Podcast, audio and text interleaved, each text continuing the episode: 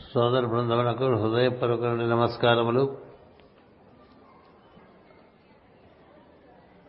దైవము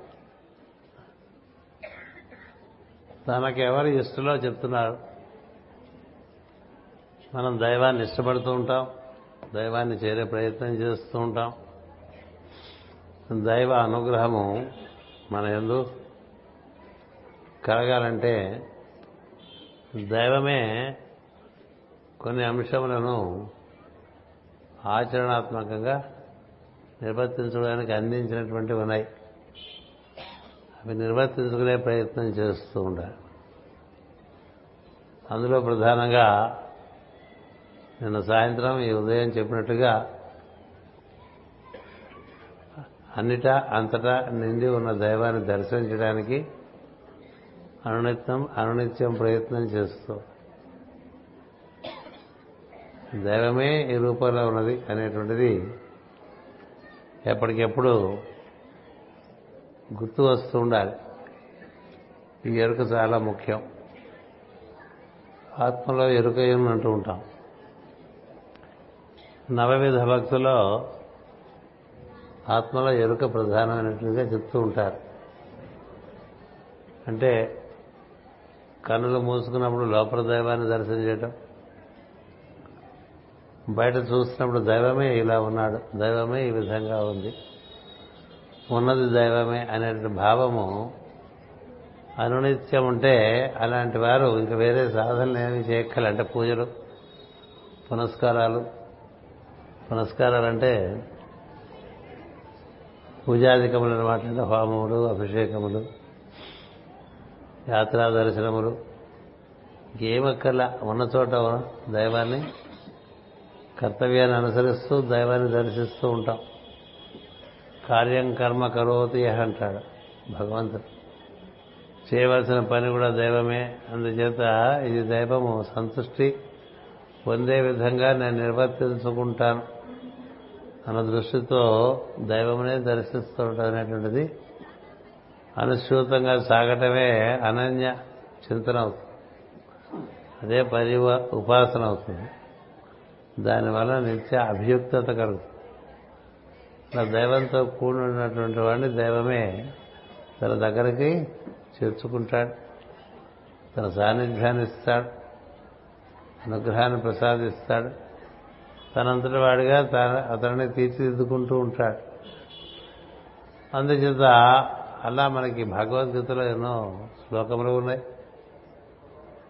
అందులో కొన్ని ప్రత్యేకించి ఆయన ఇలాంటివి ఏమైనా ప్రయత్నం చేస్తుండు నేను నిన్ను మెచ్చుకుంటానని. దైవం అని మెచ్చుకునే పనులు మనం చేయాలి కదా? అరవింద మహర్షి దగ్గరికి ఒక ఆయన వెళ్ళి స్వామి నాకు ఒక ప్రశ్న మిగిలిపోయింది. ఈ సందేహ నివృత్తి మీరు చేయండి అని కోరుతాడు. ఏమిటా ప్రశ్న? అని అడుగుతారు అరవింద మహర్షి. అప్పుడు అందరూ సంతోషించేట్లుగా పనిచేస్తుంటే నాకు సంతోషం కలగట్లేదు. నేను సంతోషించేట్లుగా జీవిస్తుంటే అందరికీ సంతోషం కలగట్లేదు. అందుకని నా సంతోషం కోసం నేను జీవించాలా? అందరి సంతోషం కోసం నేను జీవించాలా? అందరి సంతోషం కోసం నువ్వు జీవించాలని చెప్తే అలా ప్రయత్నం చేస్తుంటే నాకు బొత్తిగా ఏ సంతోషం కలగట్లేదు. అలా నేను ఆ సంతోషం కోసమే జీవిస్తుంటే చాలా మంది బాధపడిపోతున్నారు. ఇప్పుడు నేనేం చేయాలని అడిగాడు ఆయన. అంటే ఇప్పుడు అరవింద మహర్షి నవ్వుతో మాట చెప్పారు. నీ సంతోషం కోసం పనిచేయద్దు ఇతరుల సంతోషం కోసం పనిచేయద్దు దైవము సంతోషించడం కోసం పనిచేయదు చాలా మంచి వాక్యం కదా. ఏం చేయడం వల్ల దైవం సంతోషిస్తాడో ఆ పని చేయి. దానివల్ల నీకు కూడా సంతోషం కలుగుతుంది. ఇతరులకు కూడా సంతోషం కలుగుతుంది. అంటే మూడు వర్గాలకి సంతోషం కలిగించేటువంటి ఉపాయము దైవం సంతోషించేట్లుగా మన జీవితాన్ని మనం మలుచుకోవడం దానికి భగవద్గీతలో మనకి ముప్పై మూడు అంశములు. ఇలా చేస్తూ ఉంటే నేను సంతోషిస్తానని చెప్పినవి ఉన్నాయి. అందులో మీకు ముందు అద్వేష్ట సర్వభూతానాం అనేటువంటితోటి వివరించాను. అందరి ఎందు అన్ని భూతముల ఎందు నిండి ఉన్నటువంటి వాడు దైవమే కాబట్టి నువ్వు ఎవరిని ద్వేషించినా అది దైవమును ద్వేషించినట్లే ద్వేషించితే ఎలా? నువ్వు ప్రేమించావని కదా దైవం దగ్గర చేరదాం అనుకుంటున్నావు కదా. అని చెప్తే ఎవరిని ద్వేషించకని మొదటి విషయం నేను చెప్ ఇందాక పొద్దున్న చెప్పుకున్నాం. మైత్రిహి అన్నారు. అందరి ఎందు మైత్రి అంటే మైత్రీ భావం అంటే మనకి సరిసమానంగా చూసుకోవటం పక్కనున్న ఉన్నవాడిని. దైవం మనందరినీ తనతో సరిసమానంగా చూసుకుంటాడండి. ఎందుకంటే తన కుమారులే అన్న ఉద్దేశంతో తండ్రి కుమారుని ఎప్పుడు తనతో సమానంగా చూసుకుంటాడు. వాడే తండ్రి. అధికారం చూపించేవాడు తండ్రిగా. తనతో సమానంగా చూసుకుంటూ ఉంటాడు కుమారుడు. అంచేత సరిసమానంగా జీవులందరినీ చూడాలి. నీకేం కావాలో అదే ఇతర జీవులకు కూడా కావాలని నీకు తెలిసి ఉండాలి. నీకేం కావాలో నిత్య అవసరములు ఏవైతే ఉంటాయో అవి జీవులన్నిటికీ కూడా సమానమే. నువ్వు మంచిని తాగితే చాలదు ఆ మొక్కలకు కూడా నిండిపోయా ఇంట్లో మొక్క పెంచుకుంటే మొక్కకు నీళ్ళు పోసే ప్రయత్నం చేయాలి. ఇక ఫ్యాషన్కి ఇంట్లో మొక్కలు పెట్టుకున్నాం అనుకోండి మనం ఇట్లా ఊరు గురు పూజలకు వచ్చేస్తే వాటికి ఎవరు నీళ్ళు పోస్తారండి?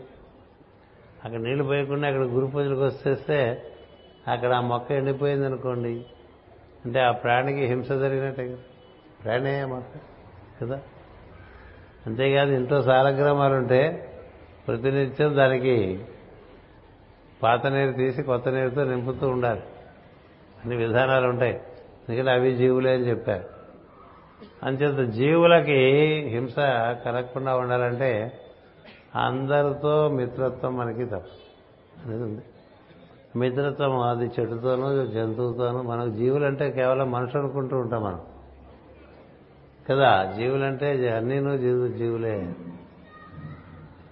ఎనభై నాలుగు లక్షల జీవులు ఉన్నారని చెప్పారు. ఎనభై నాలుగు లక్షల రకాల జీవులు. అందులో మానవులో ఒకళ్ళం. అంచేత ఈ జీవులు సంతోషించడానికి నీ కర్తవ్యం ఒకటి నెరవేరుస్తూ ఉండాలి. అది నీకు తెలియాలంటే ముందు నీలో ఉన్నటువంటి ఈశ్వరుడితో నువ్వు అనుసంధానం చెందుతూ ఉండాలి. మనకందరికీ ఒక వాక్యం అన్నది మాస్టర్ సిబివి గారు ఇచ్చినటువంటిది అంతర్దేశ ధ్యానంలోని మనం చెప్పుకుంటూ ఉంటాం. Have a friend in you and be friendly to others have a friend in you and be friendly to others నీ లోపల నుండి దైవంతో నువ్వు స్నేహం అనేటువంటిది చేస్తుంటే ఆ స్నేహితుడు ఎంత గొప్పవాడంటే నీకు ఇతరులతో ఏ విధంగా స్నేహపూర్వకంగా ఉండగలవో అతడే నీకు స్ఫూర్తినిస్తూ ఉంటాడు. నీ లోపల ఉండేటువంటి దైవంతో నువ్వు సన్నిహితంగా ఉండడమే స్నేహం అంటే. ఎక్కడ సన్నిహితత్వం ఉంటుందో అక్కడ దాన్ని స్నేహంగా అది పరిగణిస్తూ ఉంటుంది. అంచేత నీలో ఉండేటువంటి దైవంతో నువ్వు బాగా సన్నిహితంగా మెదులుతూ ఉంటే నీకు బయట జీవులతో సన్నిహితత్వంతో మెలిగేటువంటి అవకాశం ఉంటుంది. తన యందు అఖిల భూతములందు సమహితత్వమున జరుగువాడు అని ప్రహ్లాదులను చెప్తారు. ఏం చేద్దా తనలో ఉండేటువంటి దైవం తనతో ఎంత సన్నిహితంగా ఉంటాడో ఆ దైవమే అలాంటి స్ఫూర్తి దృష్టి మనకి ఇతరుల ఎందు కూడా అలా ఉండేటువంటి ఒక చక్కని నేర్పుని కూర్పుని ఇస్తాడు. మీకు ఉదాహరణకి మాస్టరీకి గారు అందరితోనూ సరదాగానే వాడు అందరితోనూ సరదాగానే ఉన్నాడు చిన్నపిల్లలతోనూ పురుషులతోనూ స్త్రీలతోనూ వృద్ధులతోనూ అందరితోనూ సరదాగా ఎంతో సన్నిహితత్వంతో మెలగటానికి కారణము ఆయన ఎందు ఉన్నటువంటి ఈశ్వరునితో ఆయన నిత్యము అనునిత్యం అనుసంధానం చెంది ఉండడమే రహస్యం లేదు ఇంతకన్నా రహస్యం లేదు. Have a friend in you అంటే నీలో ఒక ఫ్రెండ్ ఉన్నాడు. మరి నువ్వు గుర్తించాలంత మరి నువ్వు గుర్తిస్తే అతడి వలన అతని సాన్నిధ్యం వలన సన్నిహితత్వం వల్ల నీ చుట్టూ చేరినటువంటి జీవులతో నువ్వు సహజంగా సన్నిహితత్వంతో అంచేత ఆ విధమైనటువంటి ఒక సాధన ఎవరు చేస్తూ ఉంటారో అలాంటి వాళ్ళు అంటే నాకు ఇష్టము అని చెప్పి ఇక్కడ దైవం చెప్తున్నాడు. అలాగే కరుణ అనేటువంటిది ఒకటి. ఎవరి ఎందు కరుణ ఉండాలంటే మనకన్నా బలహీనల ఎందు. బలహీనలంటే దేహ దైహికమైన శారీరకమైన బలం కాదు. అది కూడా కావచ్చు. ఇంద్రియ బలం బలహీనత్వం కావచ్చు మనోబలం తక్కువగా ఉండొచ్చు. పరిణామంలో మనకన్నా తక్కువగా పరిణామం చెందిన వారుగా మనం గమనిస్తాం వారందరినీ. అదే మరి వాటన్నింటిలోకి అన్ని జాతులు వచ్చేస్తాయి. వృక్షాలు జంతువులు మనుషులు. ఎవరైతే మనకన్నా దీనులుగాను బలహీనులుగాను గోచరిస్తుంటారో వారి ఎందు మనకి ఎప్పుడు కూడా ఒక కరుణారస దృష్టి ఉండాలి. మనకన్నా బలవంతులు ఎందు మనకు కరుణ చూపించడం కొంచెం అది వికారంగా ఉంటుంది. వాడికి మన కరుణ అక్కర్లేదు కదా? మనకన్నా పెద్దవారి ఎందు మనం కరుణ చూపించడం లేదు. గౌరవం చూపించాలి. మనకన్నా చిన్నవారి ఎందు మనం కరుణ అంచేత ఈ కరుణ అనేటువంటిది ఎవరు చిన్నగా కనిపించినా దాని ఎందు కూడా దైవమే ఉన్నాడు కాబట్టి దేన్ని అశ్రద్ధ చేయకుండా నీకు ఎదురుకుండా ఓ జంతువు వచ్చిందనుకోండి వస్తే ఎందుకు వచ్చిందో దానికి ఏం కావాలో దానికన్నా బిస్కెట్ ముక్కలు వేస్తే బాగుంటుందేమో. అన్ని బిస్కెట్లు అన్ని బిస్కెట్లు తిన్నావు కొన్ని తింటాయి మామూలుగా మన దగ్గరికి పరిగెత్తుకొచ్చే వాటిలో రామసింహాలే ఎక్కువ ఉంటాయి అందుకని దాని గురించి చెప్తూ ఉంటాం మనం కుక్కలు. అలాగే రకరకాల జంతువులు వస్తుంటాయి వాటికి పడేస్తూ ఉంటే అది కరుణ. అలాగే మొక్కలకి నీళ్ళు పోయటం కానీ జంతువులకు ఆహారం పెట్టడం కానీ లేని వారికి చేసి పెట్టడం కానీ కరుణ లేని హృదయము దానికి ఏ విధమైన అనుభూతి ఉండదు. మనుషులు చాలా అనుభూతి కోరుకుంటూ ఉంటారు కదా.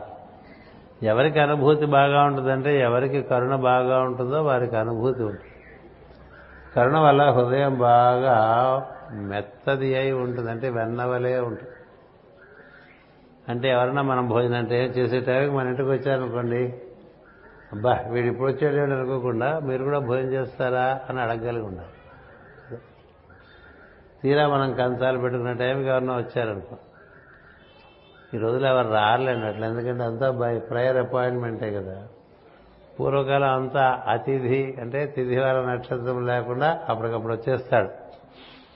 పొద్దున్నే వచ్చే వాన సాయంత్రం వచ్చే బంధువు వెళ్ళడం చెప్పి మనకి సాగుతుంది పొద్దున వాన వస్తే అది పట్టాన్ని తేవాలట రోజంతా కురుస్తుంది.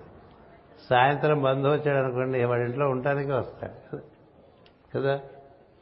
మనం వాడి ఇంట్లో ఉంటాడేమో మనం భయం చేస్తాం ఎక్కడ దిగారు ఎక్కడ దిగారు అంటుండే. ఎక్కడ దిగారంటే ఇక్కడే పెట్టుబడికి వచ్చేస్తే.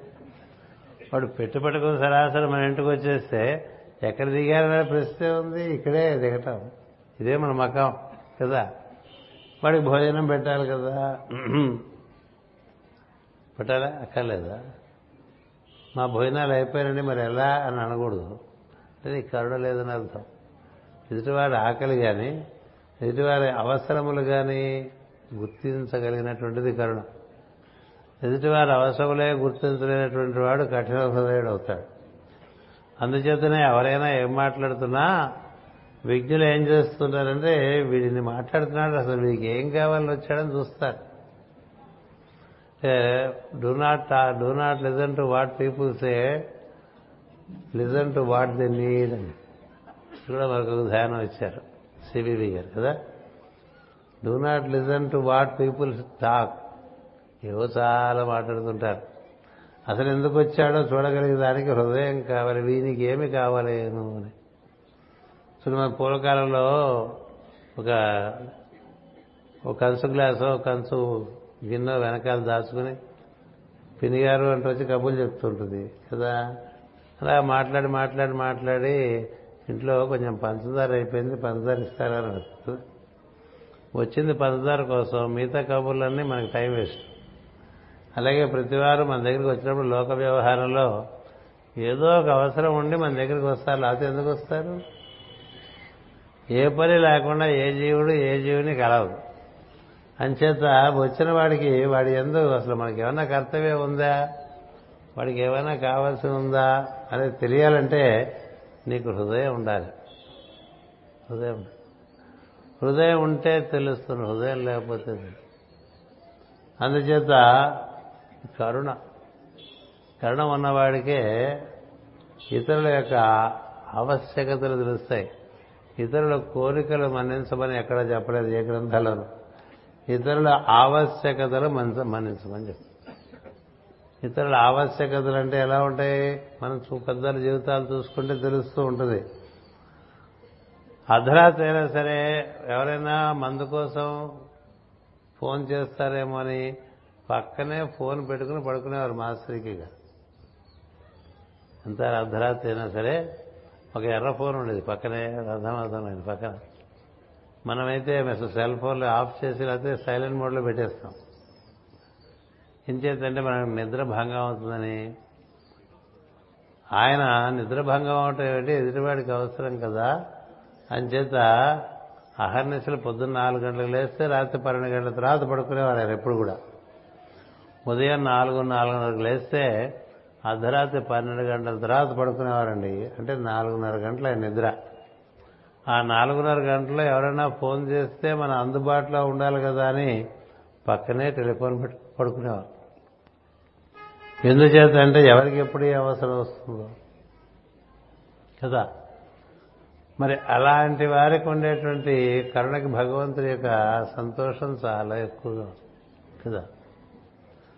పక్కింటి వాళ్ళని ఎవరన్నా హాస్పిటల్కి తీసుకురానుకోండి రాత్రి పదిన్నరకి చాలా అనారోగ్యం తెలిసి వాళ్ళు హాస్పిటల్కి వెళ్ళడానికి తంటాలు పడుతూ ఉంటే మనం తొందరగా లైట్లు ఆర్పేసుకు పడుకున్నాం అనుకోండి. ఇది కదా మనం మన నాగరికత మనకు నేర్పుతున్నది అది. వాడికి అంబులెన్స్ దొరికిందో లేదో మన కారులో తీసుకెళ్ళిపోదామా అనేటువంటి తపన ఉండేటువంటి వాడు కరుణ కలిగిన వాడు. అంచేత ఈ కరుణ ఎక్కడ ప్రదర్శిస్తావో అక్కడ భగవంతుడు నీ ఎందు ఇష్టం నీ ఎందు ఇష్టపడతాడు కరుణ ఉన్న చోట. మా కార్యాలయానికి ఒక వాచ్మెన్ ఉండేవాడు. ఆయన మా నాన్నగారు టైం నుంచి ఉన్న వాచ్మెన్. ఆయన బాగా జ్వరంతో బాధపడుతుంటే నేను అతడు కార్యాలయానికి అంటే ఆఫీసుకు రాలేదు. కార్యాలయం అంటే చాలా పెద్ద పదంలాగా ఉంటుంది మనకి ఈ రోజుల్లో. ఆఫీస్ అంటే చాలా సులభంగా అర్థం కదా? ఏమీ ఆఫీస్ రాలేదంటే జ్వరంతో ఉన్నాడు. జ్వరంతో ఉన్నాడా? ఎలా ఉంది? ఏమిటని వెళ్ళి కనుక్కున్నా. చూస్తే చాలా జ్వరంతో ఉన్నాడు. నేను ఎనిమిది గంటలకు రాత్రి ఇంటికి వెళ్ళిపోయి మాస్టర్ గారు వచ్చినప్పుడు చెప్పాలి వాడికి ఏదైనా మందిస్తే తీసుకెళ్ళి మనం ఇవ్వాలని. ఆయన మాస్టర్ గారు ఆ రోజు తొమ్మిదిన్నరకు వచ్చారు రాధామాధం వస్తే ఇట్లా అప్పల స్వామికి జ్వరంగా ఉంది మాస్టర్ గారు. చాలా నిన్నటి నుంచి కూడా జ్వరంగా ఉంది. బాగా హై ఫీవర్గా ఉంది. మీరు ఏదైనా మందు చెప్తే వాడికి వేస్తాను.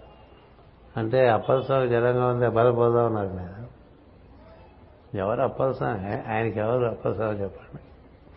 నాకంటే పోనీ ఆఫీస్కి వాచ్మను. ఆయన కాదు. కదా? అప్పస్వామి జనంగా ఉంది పద పోదా ఉన్నారు అని అక్కడికి వెళ్ళి కూర్చున్నారండి. ఆ పాకలో పాకలో కూర్చుని మందేశారు. మందేసి అక్కడే కూర్చున్నారు. అలా ఉండేవారు ఆయన అలా ఉండేవారు. కదా? ఎందుకు చూసామో అలాంటి ఘటనలు. ఒక గంట అయింది తగ్గల ఇంకో మంది ఎప్పుడైనా చెస్ దగ్గరే ఉండేది. అక్కడికెళ్ళా వెళ్ళా చెస్ట్ ఇంకో మంది వేశారు. మంది వేసి నాతో అన్నారు పదిన్నర అయిపోయింది పొద్దుపోతుంది నువ్వు పోయి పడుకో. నేను ఇక్కడ తగ్గింది అని నాకు అనిపించలేదు నేను ఇంటికి వస్తానారండి ఆయన. వీడికి తగ్గుతోంది అని నాకు అనిపించిన తర్వాత నేను ఇంటికి వస్తున్నారు ఆయన. ఆ పాకలోనే ఉన్నారు. మూడున్నరకు వచ్చారు ఇంటికి. మనం నిద్రపోతూ ఉంటాం కదా మాస్టర్ గారు వచ్చారు లేదా మనకే పెద్ద పట్టింది కనుక. తెల్లవారిన తర్వాత ప్రేయర్లో కలుస్తాం కదా. ప్రేయర్ అయిన తర్వాత మాస్టర్ గారు ఎన్నింటికి వచ్చారంటే వచ్చారు మూడున్నర అయిందో. వాడికి బాగానే ఉంది నువ్వు ఆఫీస్కి వెళ్ళేసరికి వాడు నార్మల్గానే ఉంటాడని. అలా ఉంటుంది. కరుణ. కరుణ అంటే అలా ఉంటుంది. అంటే ఊరికే మనకి ఎప్పుడో కొన్ని పురాణాలకు చెప్పుకున్నా కొన్ని కృష్ణుడు ఇలా చేశాడు రాముడు ఇలా చేశాడని చెప్పుకున్నా కొన్ని మన మధ్య నడిచినటువంటి సద్గురువు చేసినటువంటి కార్యాలు చూస్తే చాలా ఆశ్చర్యం. కదా? మనం ఎవరింటికన్నా గృహప్రవేశానికో దేనికి వెళ్ళాం అనుకోండి ఉపనయనానికో అక్కడ ఆ గృహస్థు కార్యక్రమంలో ఉంటాడు కదా. ఆ లోపల వంటలు సవ్యంగా జరగకపోతే మనకేం పట్టిందండి? అంటే ఎన్నింటి పెడతారు వీళ్ళు అని పక్క వాళ్ళని అడుగుతూ ఉంటాం కదా. ఎన్నింటి పెడతారు వీళ్ళు? ఏమి ఇంకా రాలేదు. ఇది టిఫిన్ టైం టిఫిన్ వచ్చేయాలి. భోజనం టైంకి భోజనం వచ్చేయాలి కదా. అలాంటి దానికి రథమాసం గృహప్రవేశం. వారిని అడిగితే ముహూర్తం పెట్టుకున్నా. పెట్టుకుని గృహప్రవేశానికి మేము పేట్ల మీద కూర్చుంటే వెనకాల ఏం జరుగుతుందో మనకు తెలియదు కదా మనకంత సర్వవ్యాపకత్వం ఏముంది ఏం లేదు. సరే అక్కడ కూర్చుని గృహప్రవేశం క్రతువు నడిపిస్తుంటే పదిన్నరకి మాస్టర్ గారు చాలా వేగంగా లోపలికి వచ్చారు. డిస్పెన్సరీ వదిలేసి డిస్పెన్సరీ వదిలేసి వేగంగా లోపలికి వచ్చి కనబడితే లేదు దండం పెడితే ఇప్పుడు దండం పెట్టే టైం కాదు లోపలంతా కొల్లేరైపోతుంది నేను వెళ్ళి దాన్ని సరి చేస్తాను నువ్వు పూజ చేసుకో అని చెప్పారు. ఏది? డిస్పెన్సరీలో నుంచి పరి అక్కయ్య పాలలో అక్కయ్య కాలం కాదు అప్పుడు. అదేం కాలనీ? New colony. అక్కడి నుంచి గబగబా వచ్చేసారు నేను ఇప్పుడే వస్తానని వాళ్ళకి చెప్పేసి డిస్పెన్సరీ వదిలి వచ్చి లోపల కూర్చుని వంట అవట్లే ఏవో గొడవలు వచ్చేసినాయి లోపల. గొడవలు వచ్చేసినాయి. అందుకని ఇంక అప్పుడు మొదలుపెట్టి వంట చేస్తే రెండున్నర అయిపోతుందని గబగబగబా ఆయన ఉప్మా కలిపేసి ఓ రెండు వందల మంది ఉంటే అందరికి ఉప్మా పెట్టి చేస్తారు. ఉప్మా పెట్టి చేస్తే ఆ ఉప్మా తిన్న వాళ్ళందరికీ చాలా కడుపు నిండిపోయింది. నిండిపోయి రెండున్నరకి అందరికీ అప్పటికి భోజనాలు ఏర్పాటు చేశారు. లేట్ అయింది లేట్ అయిందని వెంటే లేట్ ఏం కాదండి ఇంకా ఉప్మా ఉంది కడుపులో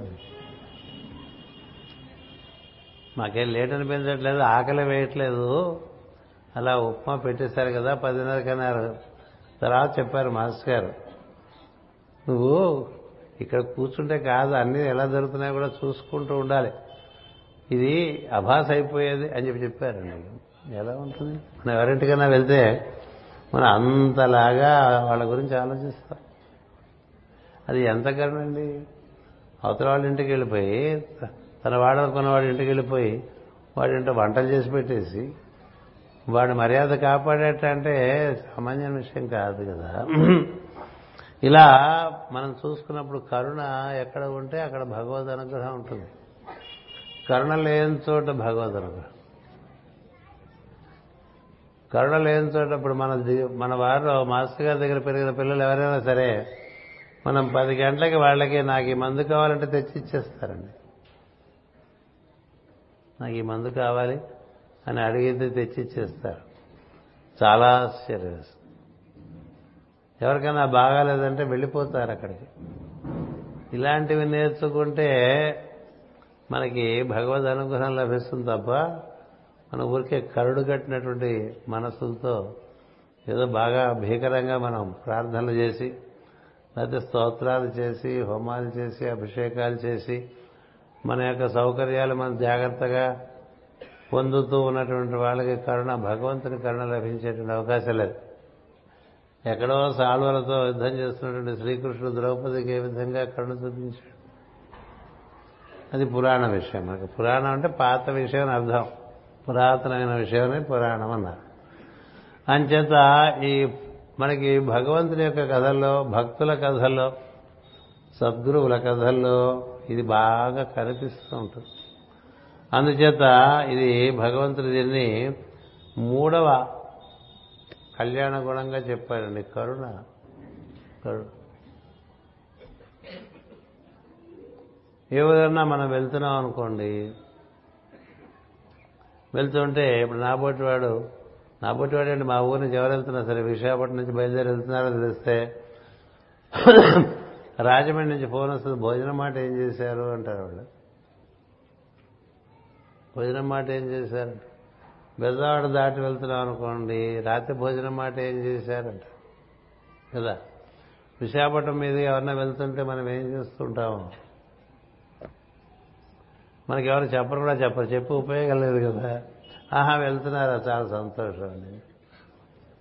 చెప్పింది ఎంత తేడా? ఉంది కదా? ఎంత తేడా? ఎక్కడికక్కడ జీవుల యొక్క అవసరాలు గుర్తించి తదనుగుణంగా మనం ప్రవర్తిస్తే దేవుడు సంతోషిస్తాడా? అదే ఫెళ ఫెళ ఫెళ ఫెళ ఫెళ మనం వ్రతాలు చేస్తున్నాం అనుకోండి. లక్ష కుంకుమ పూజ అంటాం లక్ష బిల్వపత్రి అంటాం. మనం లక్ష బిల్వ ఉంటే బిల్వ చెట్లన్నీ కూడా గద గద గదలు ఆడిపోతాయి. మనం ఎప్పుడైతే లక్ష బిల్వ అనౌన్స్ లక్షపత్రి పూజ అంటాం కదా అది అనవసరంగానే ఆ చుట్టుపక్కల ప్రాంతాల్లో బిల్వ వృక్షాలన్నీ కూడా గజ గజ గజలు ఆడిపోతాయి. ఎందుకంటే అన్ని పిక్కు వచ్చేస్తాం అన్ని ఆకులు పిక్కు. వాటిని బోడి చేసేస్తాం కదా చెట్లు. ఇప్పుడు ఆ చెట్లన్నీ బోడి చేసి నువ్వు ఇప్పుడు శివుడికి లక్ష బిల్వం సమర్పిస్తే శివుడు సంతోషిస్తాడు అనడాన్ని ఆలోచించారా? ఆలోచించారు. శివాభిషేకానికి మనం శివాలయానికి వెళ్తుంటే దారిలో ఒక పేద స్త్రీ తన చాలా పసికందుతో అక్కడ ఉందనుకోండి నువ్వు తీసుకెళ్ళే పాలు అక్కడ పోస్తే శివుడు ఆలయంలో శివుడు చాలా సంతోషిస్తాడు. అంతేగాని ఇక్కడ వీళ్ళు వదిలేసి అక్కడికి వెళ్ళి ఆ లింగం మీద పోస్తే పోరా అంటాడు. మరో భాషలో అయితే పోడా అంటాడు. కదా?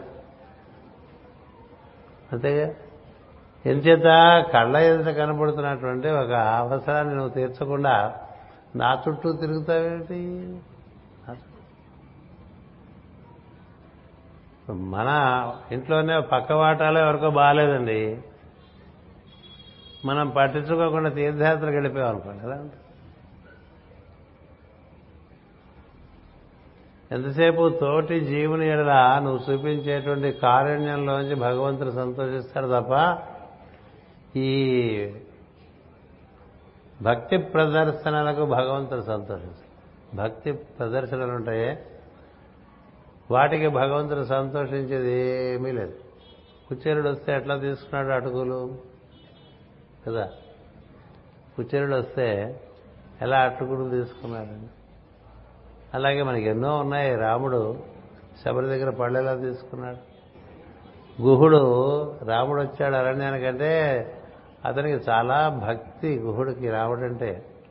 కానీ ఆయన అడవిలో ఉండేటువంటి వాడు ట్రైబల్. ఆదివాసీ మన లెక్కలో. కదా?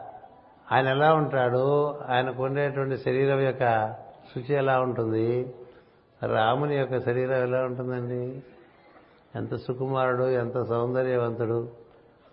కదా? గుహుడు కనబడితే రాముడు కావలించుకోవటం ఏంటండి? అలా చూపించారు మనకి. ఏది రామాయణంలో కానీ భగవంతుని కథల్లో ఎలాగో ఉంటాయి ఇవి. భక్తుల కథల్లో కూడా చాలా అందుచేత కరుణ అనేటువంటిది ఒక ప్రధానమైనటువంటి గుణంగా భగవంతుడు మనకి భగవద్గీతలు అందించాడు. అంచేత నువ్వు ఊరికే తిన్నవాళ్ళే మనం బాగా అన్నదానాలు ఉన్నవాళ్ళకి పెట్టుకున్నాం నేను మీకు పెట్టి మీరు నాకు పెట్టి మీకు ఉంది నాకు. ఇద్దరం కలిసి లేని వాళ్ళకి పెట్టాలి కదా? ఎక్కడికి వెళ్ళాలి? సహాయం ఎక్కడ సహాయం అందబడట్లేదో అక్కడికి వెళ్ళాలి. మామూలుగా మనం గుళ్ళకి అక్కడికి ఇక్కడికి వెళ్ళి అక్కడ వాళ్ళు ఆల్రెడీ ఒక పద్ధతిగా ఆర్గనైజ్డ్గా ఉంటారు అక్కడ బెగ్గర్స్. చాలా ఆర్గనైజ్డ్గా ఉంటారు. అందుకని అక్కడ మనం ఇచ్చేయటం ఈజీ. కానీ అందులో కారణం లేదు. ఎందుకంటే అక్కడ చాలామంది వస్తారు. చాలామంది వస్తే ఒక్కోసారి మేము పెడుతున్నప్పుడు మాకు అనిపించింది అందరూ పులిహారే తెస్తే ఎట్లా సార్ అన్నాడు ఒక ఆయన. అందరూ పులిహారే తెస్తే ఎట్లా? అందరూ తలోటి మీరు మీరు మాట్లాడుకుని నాలుగు రకాలుగా తెస్తే మాకు మొత్తం సరిపోతుంది కూర పచ్చడి పప్పు అన్ని వేసుకుని తినచ్చు కదా. ఒక ఒక సమాజం వస్తుంది పులిహార పనిచేస్తుంది. మళ్ళీ ఇంకో సమాజం వస్తుంది పులిహార పనిచేస్తుంది. ఇంకో సమాజం వస్తుంది పులిహార పనిచేస్తుంది. వాడేమో బాగా. ఇంకేం భోజనానికి భయం లేదు వాళ్ళకి ఖచ్చితంగా వస్తారు వీళ్ళందరూ పిచ్చాళ్ళని. వీళ్ళందరూ ఖచ్చితంగా వస్తారు మనకు పెడతారు మనకు కూర్చుంటే చాలని వాళ్ళకి తెలిసిపోయి వాళ్ళు ఇంకోటి రావాలంటే అక్కడ ఎంట్రన్స్ ఫీ ఉంటుంది వాడికి. ఎందుకు సిండికేట్ అది. బెగ్గర్స్ సిండికేట్ లాగా ఈ టెంపుల్ దగ్గర కూడా ఇంకో ఇంకో అడుక్కు తినేవాడు అక్కడ చేరటానికి వీలుండదు. వాడు వస్తే ఎక్స్ట్రా కదా. వాడి దగ్గర వీళ్ళందరూ వీళ్ళకి వాళ్ళు వీడికి కమిషన్ ఇవ్వాలి. మనకు తెలియవన్నీ. వాడికి కథలు ఎప్పుడైనా పక్కన కూర్చోబెట్టి చెప్తే వాడు బోల్డ్ చెప్తాడు. అంత ఈజీగా ఎవరిని రానివ్వను సార్ అంటాడు. అంత ఈజీగా రానివ్వట్టాడు ఎందుకు ఎందుకంటే నువ్వే అడుగు తింటున్నావు. ఇంకోటి ఆ ప్రదేశంలో అడుక్కు తినడానికి పర్మిషన్ కాదు కదా? మరి ఇలా ఉన్న చోట నువ్వు ఎన్ని పెడితే ఏ ఉపయోగం? ఎవడు దైవం సంతోషిస్తాడా? ఎక్కడో ఉంటారు రైల్వే ప్లాట్ఫారం మీద పడుకునేవాళ్ళు. లేకపోతే అట్లా పేమెంట్స్ మీద పడుకునేవాళ్ళు. ఎక్కడ దిక్కుతోచకున్నవాళ్ళు అలాంటి వాళ్ళు వెతికి పెట్టుకో. వాడు ఆవురవరమని తింటాడు. కదా?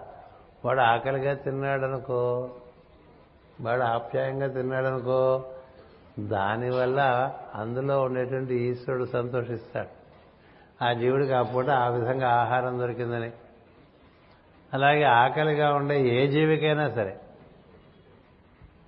అన్నం పెట్టుకో. అలాగే తర్వాత వచ్చేది వస్త్రం తర్వాత వచ్చేది ఛత్రం కదా అన్నదానం వస్త్రదానం ఏదో ఉండటానికి ఒక అవకాశం కల్పించడం వైద్యదానం విద్యాదానం. ఎవరికో ఆపరేషన్ వచ్చింది నలభై వేలు అంటారు యాభై వేలు అంటారు అరవై వేలు అంటారు. వాళ్ళు ఇచ్చుకోలేరు. కానీ అది ప్రాణాపాయానికి సంబంధించింది. నువ్వు ఏమైనా చేయగలవా? మన ఇంట్లో వస్తే చేస్తావా? నీకే వస్తే చేసుకుంటావా? మరి వాడికి ప్రాణాపాయం కదా వాడికి మనం ఏం చేయగలం? నీ వల్ల కాకపోతే ఇంకో పది మందిని పోగేసి వాడు చేసావనుకో అది కరుణ అంటే కరుణ ఎలా ఉంటుందంటే ఒక ఇంట్లో గుంటూరులో పెళ్ళి ఆగిపోయిందండి నగపెట్టలేదని పెళ్ళి ఆగి నగపెట్టలేదని పెళ్ళి ఆగిపోతే మాస్టర్ గారి దగ్గరకు తెలియదు వాళ్ళు వచ్చారు. మాస్టర్ గారు ఇలా అయింది? అంటే మాస్టర్ గారు అక్కయ్య గారు అంటే ఆయన భార్య. ఆయన భార్య మంగళసూత్రం పసు పసుపుత్తాడికి మంగళసూత్రం కట్టేసుకో ఆ మంగళసూత్రం గొలుసు ఇచ్చేయని చెప్పారు. ఆవిడ ఇచ్చేశారు. ఇచ్చేశారు గొలుసు. పెళ్ళి కానీ పెళ్ళి కానీ అలా ఉంటుంది. ఎందుకని అక్కడ పెళ్ళి ఆగిపోతుంటే ఇక్కడ మనం బంగారం గొలుసు వేసుకుని మాత్రమే ఉపయోగం?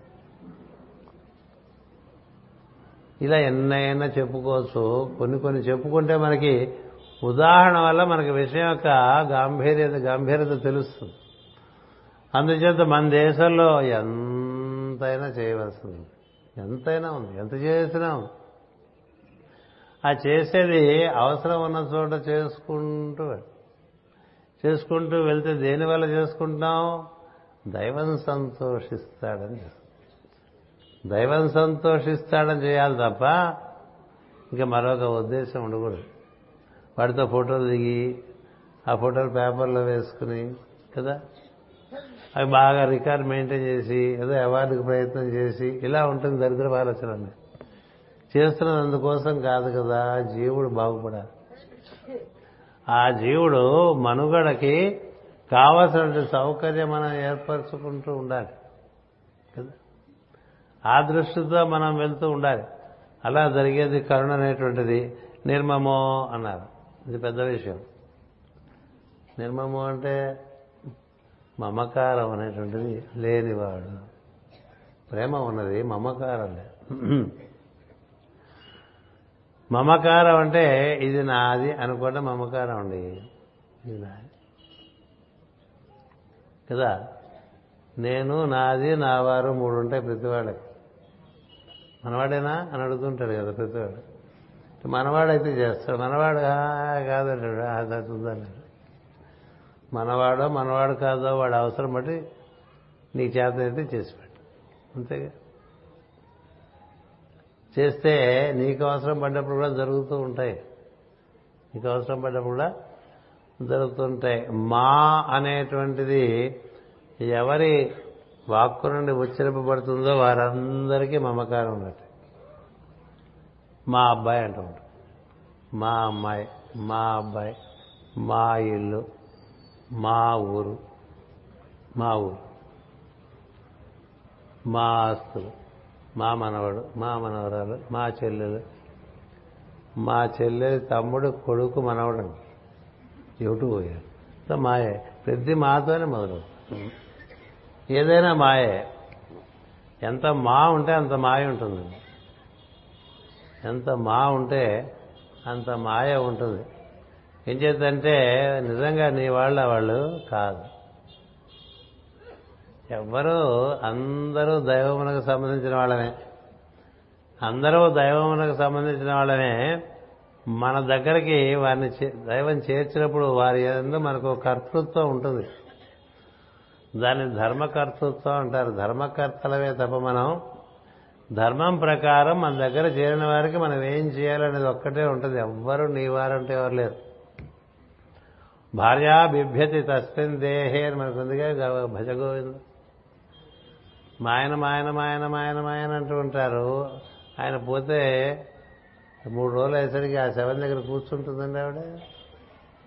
పోయిన తర్వాత కూర్చుంటుందా?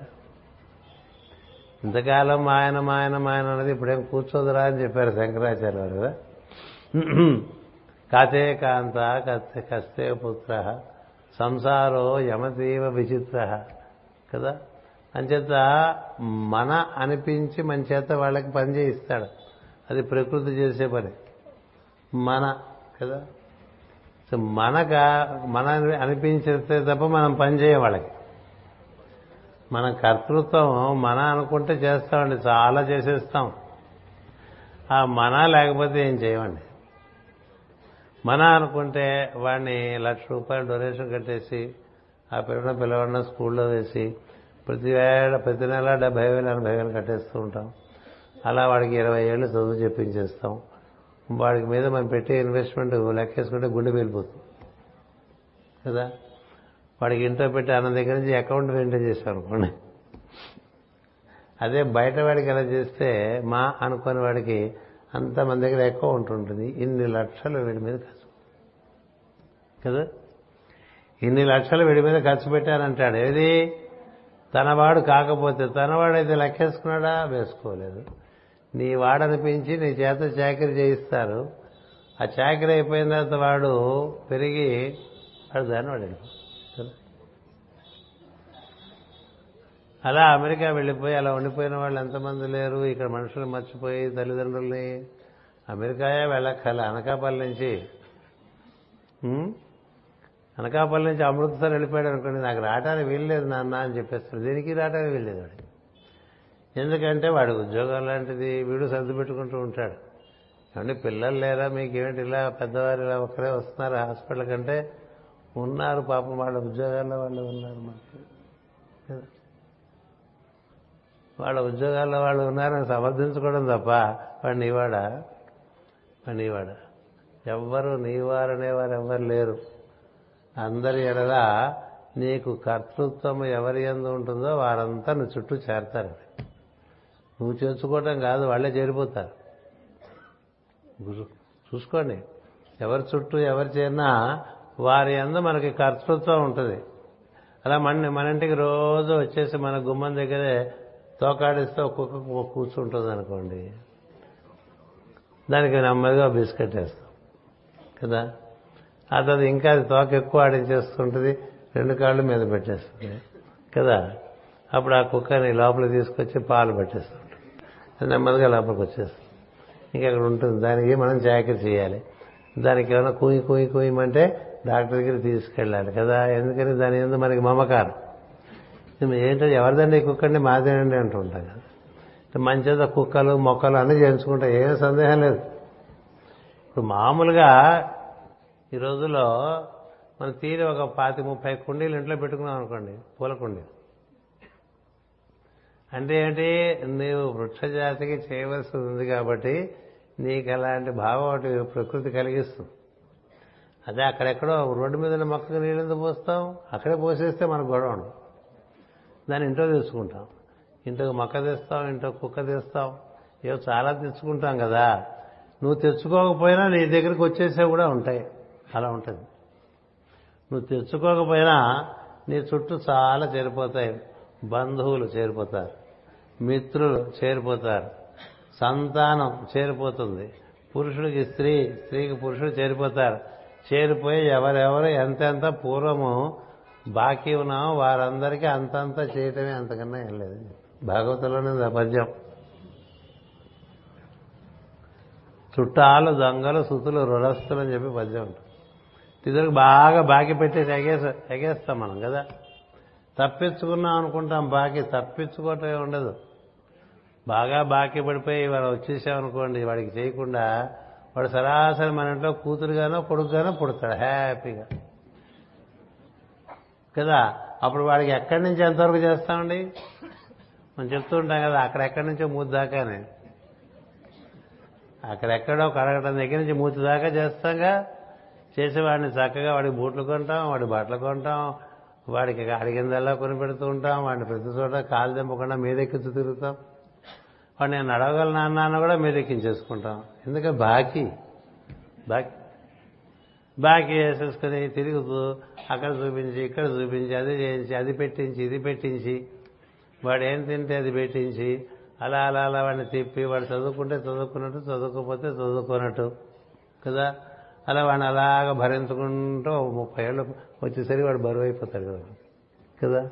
ఏంటిదంతా ఎవరు ఎవరికి రుణం ఉన్నారో వారు వారికి చేస్తూ ఉంటారండి నాకు బంధువు స్నేహితుడు ఒక ఆయన ఉన్నాడు చక్రవర్తిని. అతను అంటున్నాడు నాతో నువ్వు చాలా బాకీవా అంటున్నాడు నువ్వు బాగా బాకీ అన్నాడు. అవును అని చెప్తాను. బాకీలు తీర్చుకోవటమే. అంతే కదా జీవితం అంతా బాకీలు తీర్చు ఎంత ఉంటే అంత బాకీ తీర్చుకుంటాం అనుకోవటమే. అది పద్ధతి కదా. అంచేత ఇక్కడ ఏం చెప్తుంటే నిర్మము. నీ వారు ఎవరు లేరు? నీకున్నది ధర్మకర్తృత్వం ఉన్నది. ధర్మకర్త ఎందుకంటే అందరూ దైవమునకు సంబంధించిన వారే. నీ వారుగా నీకు ఒక మోహం కలుగుతూ ఉంటుంది. ఆ మోహం చేత నీకు ఒక పాశం కలుగుతుంది. ఆ పాశం చేత తన మన భేదం వచ్చేస్తుంది. భేదం వచ్చేసి కర్తవ్యం లేకపోయినా మనవను మనవారు అనుకున్న వారికి చేస్తూ ఉంటాం. కర్తవ్యం ఉన్నా ఇతరులు అనుకున్న వాళ్ళకి చెయ్యం. అంటే అప్పుడు మనకి ధర్మభ్రష్టులం అవుతాం. ధర్మభ్రష్టులం అవుతాం ఏం సందేహం లేదు. కర్తవ్యం ఉన్న చోట మనవారైతే కర్తవ్యం నిర్వర్తించడం. మనవారు కాకపోతే కర్తవ్యం నిర్వర్తించట్లేదు అనుకోండి అప్పుడు ఏం జరుగుతుంది? ఎవరైతే కర్తవ్యాన్ని నిర్వర్తించరో అక్కడ మళ్ళీ అక్కడి నుంచి మళ్ళీ పర్యవసనాలు ఏర్పడుతూ వస్తూ ఉంటాయి. అందుకని భగవంతుడు భగవద్గీతలో కార్యం కర్మ అని ఒకటి చెప్తాడు. కార్యం కర్మ. అంటే చేయవలసిన పని. నువ్వు తప్పకుండా చేయవలసిన పని. ఆ తప్పకుండా చేయవలసిన పని చేయకపోతే దాని నుంచి పర్యవసానాలు వస్తాయి. అనాశ్రిత కర్మఫలం కార్యం కర్మ కరోతి అంటాడు ఆరాధ్యాయుడు అంటే నువ్వు ఫలములు ఆశించకుండా కర్తవ్యాన్ని నిర్వర్తించుకుంటూ వెళ్తూ ఉంటే నీలో చిత్తశుద్ధి పెరిగి నీకు చక్కని యోగస్థితి కలిగే అర్హత కలుగుతూ ఉంటుంది. అనుభూతి పొందేటువంటి అర్హత కలుగుతుంటుంది ప్రతిదాని ఎందు మోహపడ్డాను. ఇప్పుడు మనకి మన అనుకున్న ప్రతిదాని మీద మోహం. మోహం చేత కర్తవ్యాన్ని మించి చేస్తూ ఉంటుంది అది కారణంగా కర్తవ్యం ఉన్న చోట చెయ్యం కర్తవ్యము పోవటానికి మమకారం ఒక పెద్ద అడ్డు. పెద్ద అడ్డు.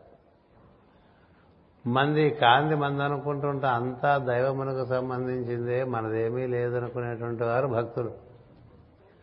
అంతా దైవమునకు సంబంధించిందే నేను కూడా దైవమునకు సంబంధించినటువంటి వాడినే. కాబట్టి నా వద్దకు వచ్చిన కర్తవ్యాన్ని నేను నిర్వర్తిస్తాను దేని ఎందు నేను మమకార పడను ఒకటి నాది అనుకోను రెండు. నాది ఇది నాది. కదా? నాలుగు రోజులు మన దగ్గర ఉంచేస్తే మంది అనుకుంటామండి నాలుగు రోజులు మన దగ్గర ఉంచేస్తే మంది అనుకుంటాం. ఈ వస్తువు మీ దగ్గర ఉంచండి అని చెప్పి ఏమన్నా అమెరికా వెళ్ళారనుకోండి వాడు తిరిగి వస్తున్నాడంటే మనకు చాలా బాధగా ఉంటుంది. కదా? అలవాటు పడిపోతాం. ఎవరో స్నేహితుడు నేను తిరిగి వచ్చేంతవరకు కాస్త నా కారును నువ్వు వాడుతున్నావు అన్నాడు. ఏది మనకి కారు యోగం కొంత ఏర్పాటు చేసినటువంటి దైవం. వాడు అక్కడి నుంచి బయలుదేరొచ్చే ముందే ఓ మెయిల్ ఇస్తాడు పలానా రోజు వస్తున్నానని మనకి అప్పుడే బాధ వచ్చేస్తుంది. ఇప్పుడు కారు ఉండదు మనకి. లోపల కారు అలవాటు అయిపోయింది కదా. వాడి కారు వాడికి ఇవ్వడానికి ఏడుస్తాం. వాడిదే కారు. మనం వాడుకోవటం అలవాటు చేసుకున్నాం. అలవాటు చేసుకున్న తర్వాత కథ వలన వాడు ఆ కారు తీసుకెళ్తే బాధగా వాడి కారు వాడు తీసుకెళ్తే బాధ. వాడిచ్చిన శరీరం వాడు తీసుకెళ్తే బాధ. వాడు చేర్చిన మనుషులు వాడిని తీసుకుపోతూ ఉంటే బాధ కదా? అంతేగా? వాడే చేర్చాడు. మనకు పుట్టినప్పుడంతా ఉన్నారండి. ఎంతోమంది చేరారు ఎంతోమంది వెళ్ళిపోతున్నారు వస్తూ ఉంటారు పోతూ ఉంటారు. చుట్టూ ఉండేటువంటి సంఘం. చిన్నప్పుడు ఉన్నటువంటి వాళ్ళందరూ స్నేహితులు ఇప్పుడు మనతో ఉన్నారా? వయసును బట్టి ఆశ్రమ ధర్మం బట్టి మారుతూ ఉంటారు. వస్తూ ఉంటారు పోతూ ఉంటారు కదా? ఈ వచ్చిపోయే వాళ్ళతో కర్తవ్యమే ఉంటుంది తప్ప అంతకు మించి పెట్టుకుంటే పెనుగులాట ఎక్కువైపోతూ ఉంటుంది. అందులో ప్రధానంగా ఒక జరిగే ఒక మాయ ఏమిటంటే నాది అనుకుంటాం. ఈ నాది అనుకోవడం వల్ల చిక్కు నరకాసురుడు ఇంద్రుడిని అందరినీ గెలిచేసి అందరినీ నానా బాధ పెడుతుంటే ఇంద్రుడు భా- తల్లి అయినటువంటి అదితిదేవి కృష్ణుడి దగ్గరకు వచ్చి బాధపడుతుంది ఆయన చాలా కాలంగా వాడు మనవాడు నా కొడుకు. వాడితో ఉండేటువంటి సమూహం దేవతలు అందరూ ఏడుస్తున్నారు. ఈ నరకుడు చాలా బాధ పెట్టేశాడు. వాడికి నిలవ నీడ కూడా లేదు కూర్చోడానికి కుర్చీ కూడా లేదు. అని ఏదో బాధపడుతుంటే నరకుడి సంహారానికి సత్యభావం తీసుకుని కృష్ణుడు వెళ్ళి నరకుని సంహరించి ఇంద్ర పదవి మళ్ళీ ఇంద్రుడికి కట్టపెడితే కట్టపెట్టిన ఋతుకాలం కూడా కాల అంటే ఒక అరవై రోజులు కూడా కాల. తానే మళ్ళీ స్వయం స్వయంగా సత్యమహామాదేవితో స్వర్గానికి వెళ్ళి అక్కడ ఉండేటువంటి పారిజాత వృక్షం సత్యభామాదేవి అడిగిందని తీసుకుంటే ఇంద్రుడు అడ్డు పెడతాడు. కదా? కథ మనందరికీ తెలుసు. పారిజాతాభరణం కదా? అలా అడ్డు పెడితే కథ చాలా ఉందనుకోండి కథ అంతా మన కథలో సూత్రం మనకు కావాలి. ఇంద్రుడు అడ్డుపెట్టి కృష్ణుని నా నా పారిజాత వృక్షం నువ్వు తీసుకెళ్ళిపోతున్నావు. అంటే కృష్ణుడు నవ్వుతాడు. అయితే ఇది ఇది పారిజాత వృక్షాన్ని తీసుకెళ్ళడానికి నిర్ణయం చేసుకున్నాను. దానికి ఇంకా వేరే తిరుగులేదు. ఎంచేతంటే మా ఆవిడ అడిగిందని చెప్తాడు ఆయన. అంటే ఇంద్రుడు యుద్ధానికి సంసిద్ధుడైపోతాడు కృష్ణుడితో. కృష్ణుడితో యుద్ధం ఏంటండి? అప్పుడు తల్లి వస్తుంది తల్లి వచ్చి బుద్ధిందిరా నీకు? బుద్ధిందా నీకు? ఒక్క రెండు నెలలు వెనక్కి వెళ్తే నీకేం లేదుగా? ఒక రెండు నెలలు వెనక్కి వెళ్తే నీకేం లేదు. నీకు స్వర్గము లేదు స్వర్గ పదవి లేదు. ఇక్కడ ఉండే కామధేనువు కల్పవృక్షం ఐరావతం ఏమీ లేవు నీకు. కదా? ఎవరిచ్చారు ఇవన్నీ నీకు? ఎవరైతే ఇవన్నీ నీకు ఇచ్చారో వాడు నీ దగ్గరికి వస్తే నీవు వాడివని మర్చిపోయి వాడివి నీ దగ్గర ఉంచాడు. ఇది వాడిది నీ దగ్గర ఉంచాడు. వాడు తీసుకెళ్ళిపోతుంటే నువ్వు ఏడుస్తావేంటి? సిగ్గులేదా అన్నాడు ముద్దుందా అని ఇక్కడ పరిచేత వృక్షం ఏంటి? అన్నీ పట్టుకుపోయినా అడగటానికి నీకు హక్కు లేదని కదా? అంచేత మనకి శరీరం దగ్గర నుంచి ఇచ్చినవాడు ఆయన. ఆయన ఇచ్చిన శరీరమేగా? దైవం ఇచ్చిన శరీరం దైవం పట్టుకుపోతుంటే మనం ఏడిస్తే ఎట్లాగండి? చెప్పండి. దైవం ఇచ్చినవి దైవమే పట్టుకెళ్ళిపోతూ ఉంటాడు. ఎందుకంటే చేరిందల్లా వెళ్ళిపోతుందనే ఒక సత్యం ఉంది. చేరిందల్లా వెళ్ళిపోతుంది. వచ్చిందల్లా వెళ్ళిపోతుంది. ఆగమా పాయనహ అంటూ ఉంటుంది భగవద్గీత.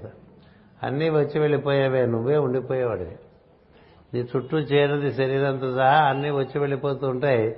ఈ వచ్చి వెళ్ళిపోయే వాటిని పట్టుకుంటే వెళ్ళిపోయేదాన్ని పట్టుకుని కూర్చోవడం వల్ల బాధ వస్తుంది. అంచేత చూడండి మనకి ఇంట్లో ఆడపిల్ల పెరిగిందనుకోండి పంపించేప్పుడు బాధ వస్తుంది. అందుకనే మన తెలుగు వారు చిన్నప్పటి నుంచి ఆడపిల్ల అని పెట్టారు. అంటే అక్కడ ఉండే పిల్ల మీ ఇంట్లో పెరుగుతుందని అర్థం దానికి. ఇంకో ఇంట్లోకి చేరవలసిన పిల్లని మీ ఇంట్లో పెంచుతున్నాం అని చెప్పడానికి ఆడపిల్ల అన్నారు. ఈడపిల్ల కాదు. ఆడపిల్ల అక్కడికే వెళ్ళాలి కదా ఆడే ఉండాలి కదా ఈడ కాదు కదా. అంతే కదా? అలా మనకి సత్యం తెలిస్తే మన దగ్గరికి చేరినవన్నీ కూడా భగవంతుడు చేర్చాడని గుర్తుంది సత్యం తెలిస్తే మన దగ్గరికి చేరినటువంటి సమస్తము భగవంతుడు చేర్చాడు. భగవంతుడు చేర్చిన వాడు భగవంతుడు తీసుకెళ్ళిపోగలడు కూడా. అది తెలియాలి. కదా? అంటే అందాక మన దగ్గర ఉంచాడండి కాస్త దీన్ని జాగ్రత్తగా చూస్తుండ్రా అని. అందాక మన దగ్గర జాగ్రత్తగా చూస్తుండ్రా అన్న విషయం నందు మనకి కర్తవ్యమే ఉంటుంది. ఇంకేం ఉండదు. అందుకని ఇప్పుడు అంతకుముందు లేరు మనకి పిల్లలు ఇప్పుడు వచ్చారు వాళ్ళు కదా. వచ్చారా? అంతకుముందు ఎక్కడ ఉన్నారండి వాళ్ళు? అంతకుముందు ఉన్నారా? వచ్చిన వాళ్ళు వాళ్ళ దాన్ని వాళ్ళు వెళ్తారు. అంతేగా. ఎవరెవరి కథ ఎట్లా ఉందో దాని ప్రకారం ఆ జీవులు పోతూ ఉంటారండి. ఈ వచ్చిపోయే వాటిలో మనం వస్తేనేమో మొహం చాటంత అయిపోయి వెళ్ళిపోతే మొహం గుండు చెమ్మంత అయిపోతే ఏమో బాధ వస్తుంటేమో అది రాకుండా ఉండాలంటే ఒక్కటే గుర్తుపెట్టుకో అన్నీ నేనే నీకు ఏర్పాటు చేశాను అన్నీ నేనే టైం ప్రకారం తీసుకెళ్ళిపోతాను అని తెలిసింది ఇది చాలా కష్టమైన విషయం. చెప్పుకోవడం సులభం కదా? చాలా కష్టం. ఒక ఒక పన్నంటిది ఊడిపోతే బాధపడిపోతామండి కదా? ఓ రోజంతా ఉంచుకుంటారు పన్ను. ఎన్నాళ్ళ నుంచో రాస్తా ఉందనుకుంటూ దానికేమి మన ఎందు మమకారం ఉండదు. మనకే దాని ఎందు మమకారం కదా? అలా చిన్నపిల్లలు పళ్ళు ఊడిపోతే కొన్నాళ్ళు దగ్గర పెట్టుకుని అదలు అదలు పారేస్తారు. మాకు అక్కడి నుంచి అన్ని మమకారాలు మమకారాలు మమకారాలు ఉంటూ ఉంటాయి. మహాత్ములు దేని ఎందు మమకారం ఉంచరు ఉంచుకోరు. ఇది నా ఊరనే ఉండదు.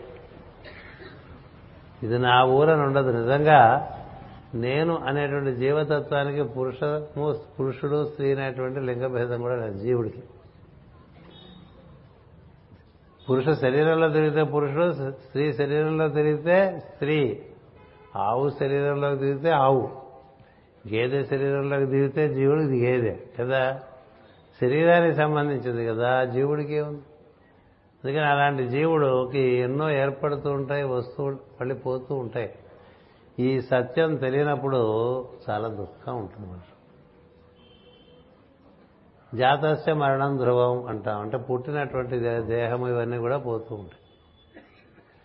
అయినప్పటికీ బాధపడుతుంది కదా? ఎంత బాధపడతాం ఉంటే ఎంత మనదనుకుంటే అంత బాధపడతాం. పక్క ఫ్లాట్లో ఎవరో పోయారనుకోండి మనకేం పెద్ద సాయం కూడా చేయం కదా? మళ్ళీ లవదై నైబర్ అని చెప్తూ ఉంటాం ఈ లవదై నైబరు పాప ఆయన అనవసరంగా చెప్పాడేమో అనిపిస్తుంటుంది. బతిగా మనకి ఇంకెక్కడన్నా చెప్పుకుంటే బాగుండేది. మానవ జాతికి చెప్పే ఉపయోగం కలియగలం మన ఇంట్లో పోతే అబ్బో చాలా కష్టం. మన ఇంట్లో పోతే పక్కవాడు మనం పలకరించలేదని చాలా కోపం వచ్చేస్తుంది. వాళ్ళ పోతే మనం పలకరించి తలుపులు వేసేసుకుంటాం మహిళ మహిళ అని తలుపులు వేసేసుకుంటాం ఇట్లా ఉంటుంది మన బతుకులు. ఇంత మమకారంతో పడి కొట్టుకునే వాళ్ళకి అక్కడ నా దగ్గర మీకు చూడట్లేదని చెప్తున్నాడు ఇక్కడ. బాగా మమకారం అనేటువంటి జిగురులో పడిపోయిన ఉండే వాళ్ళకి వాళ్ళకి ఇక్కడ చూడలేదు అని చెప్తుంది అలాంటి వాళ్ళు ఉన్నారు ఆయన చుట్టూ గోపికలు. అన్నీ ఇచ్చడానికి సిద్ధపడిపోయారు. కదా? అన్నీ. సమస్తం. ఇలాంటి ఋషులు చేరారు ఆయన దగ్గర. మైత్రేయది మహర్షులు అలాంటి వాళ్ళు అలా ఇదంతా నీదే కదా నువ్వు నేను నీవాడినే నీవిచ్చిందే అని తెలిసినవాడు వెళ్ళిపోతే కృష్ణార్పణం అనుకుంటాడు. వస్తే కృష్ణానుగ్రహం అనుకుంటాడు.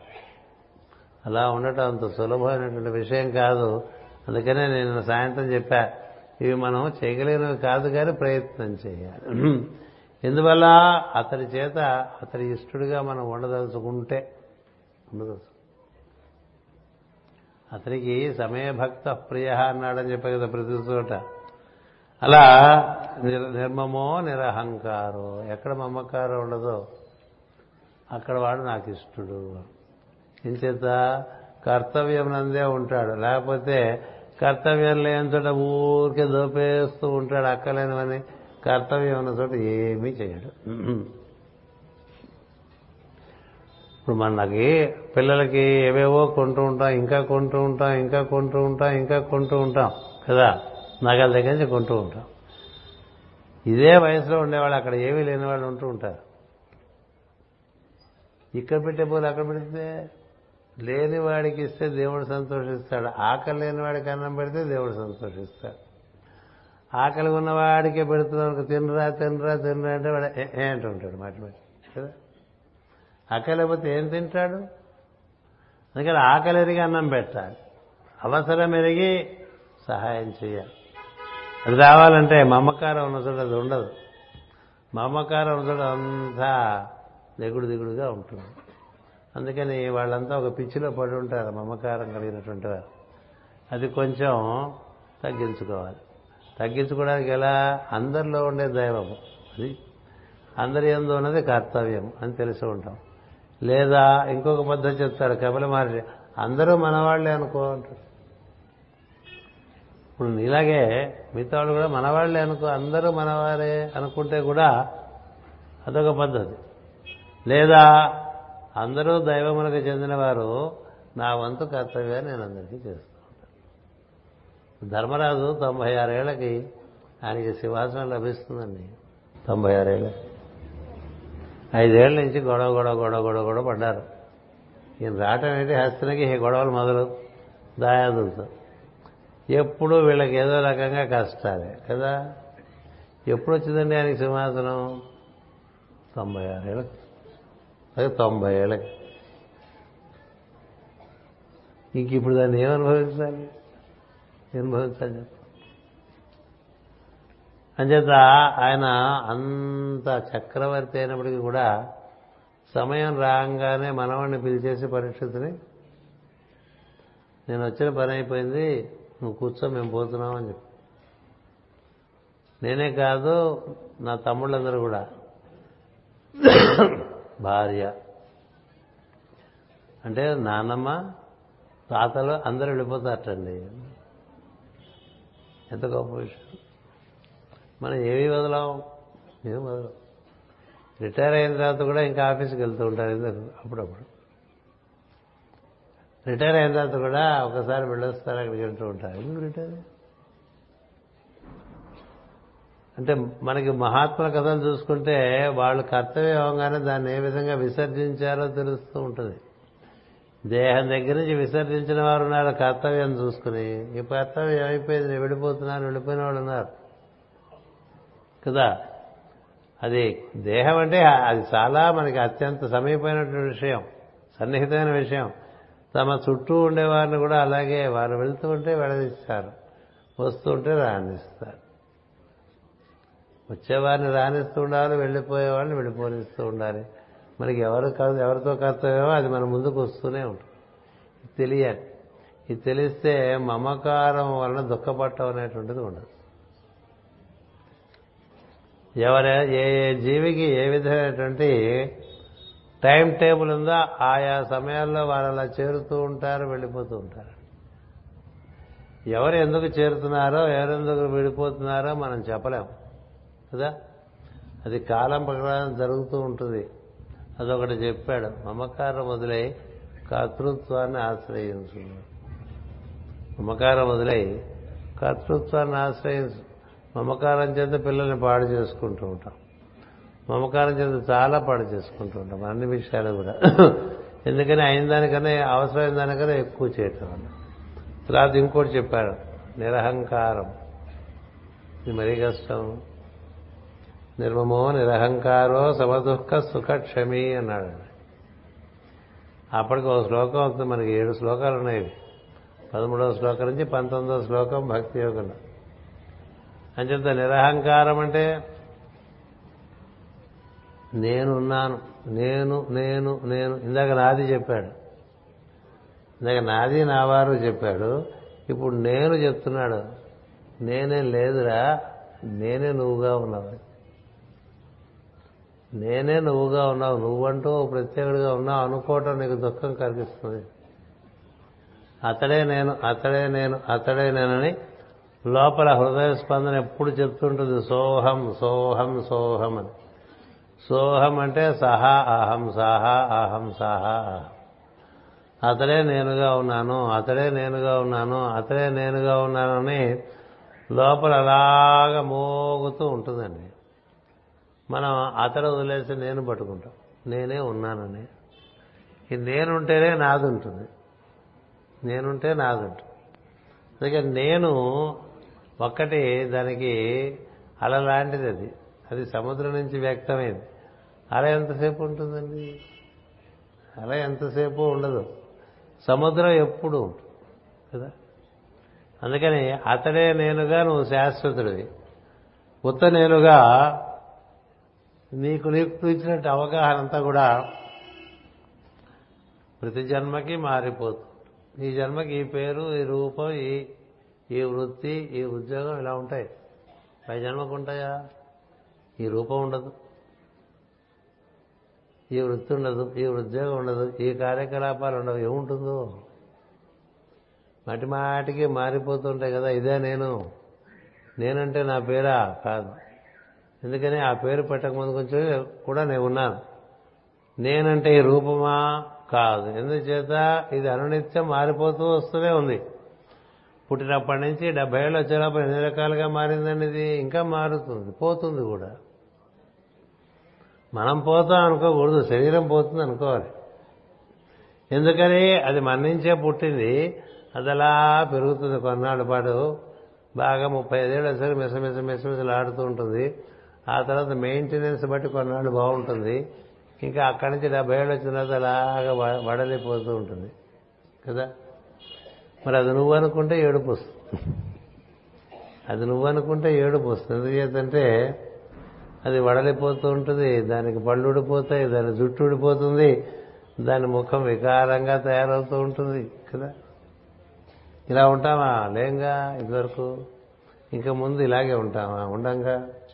అది ఎంతో మందిని మనం చూస్తున్నప్పటికీ ఎందుకో మన మనకు అలా జరుగుతుందని నమ్మం అది మాయ.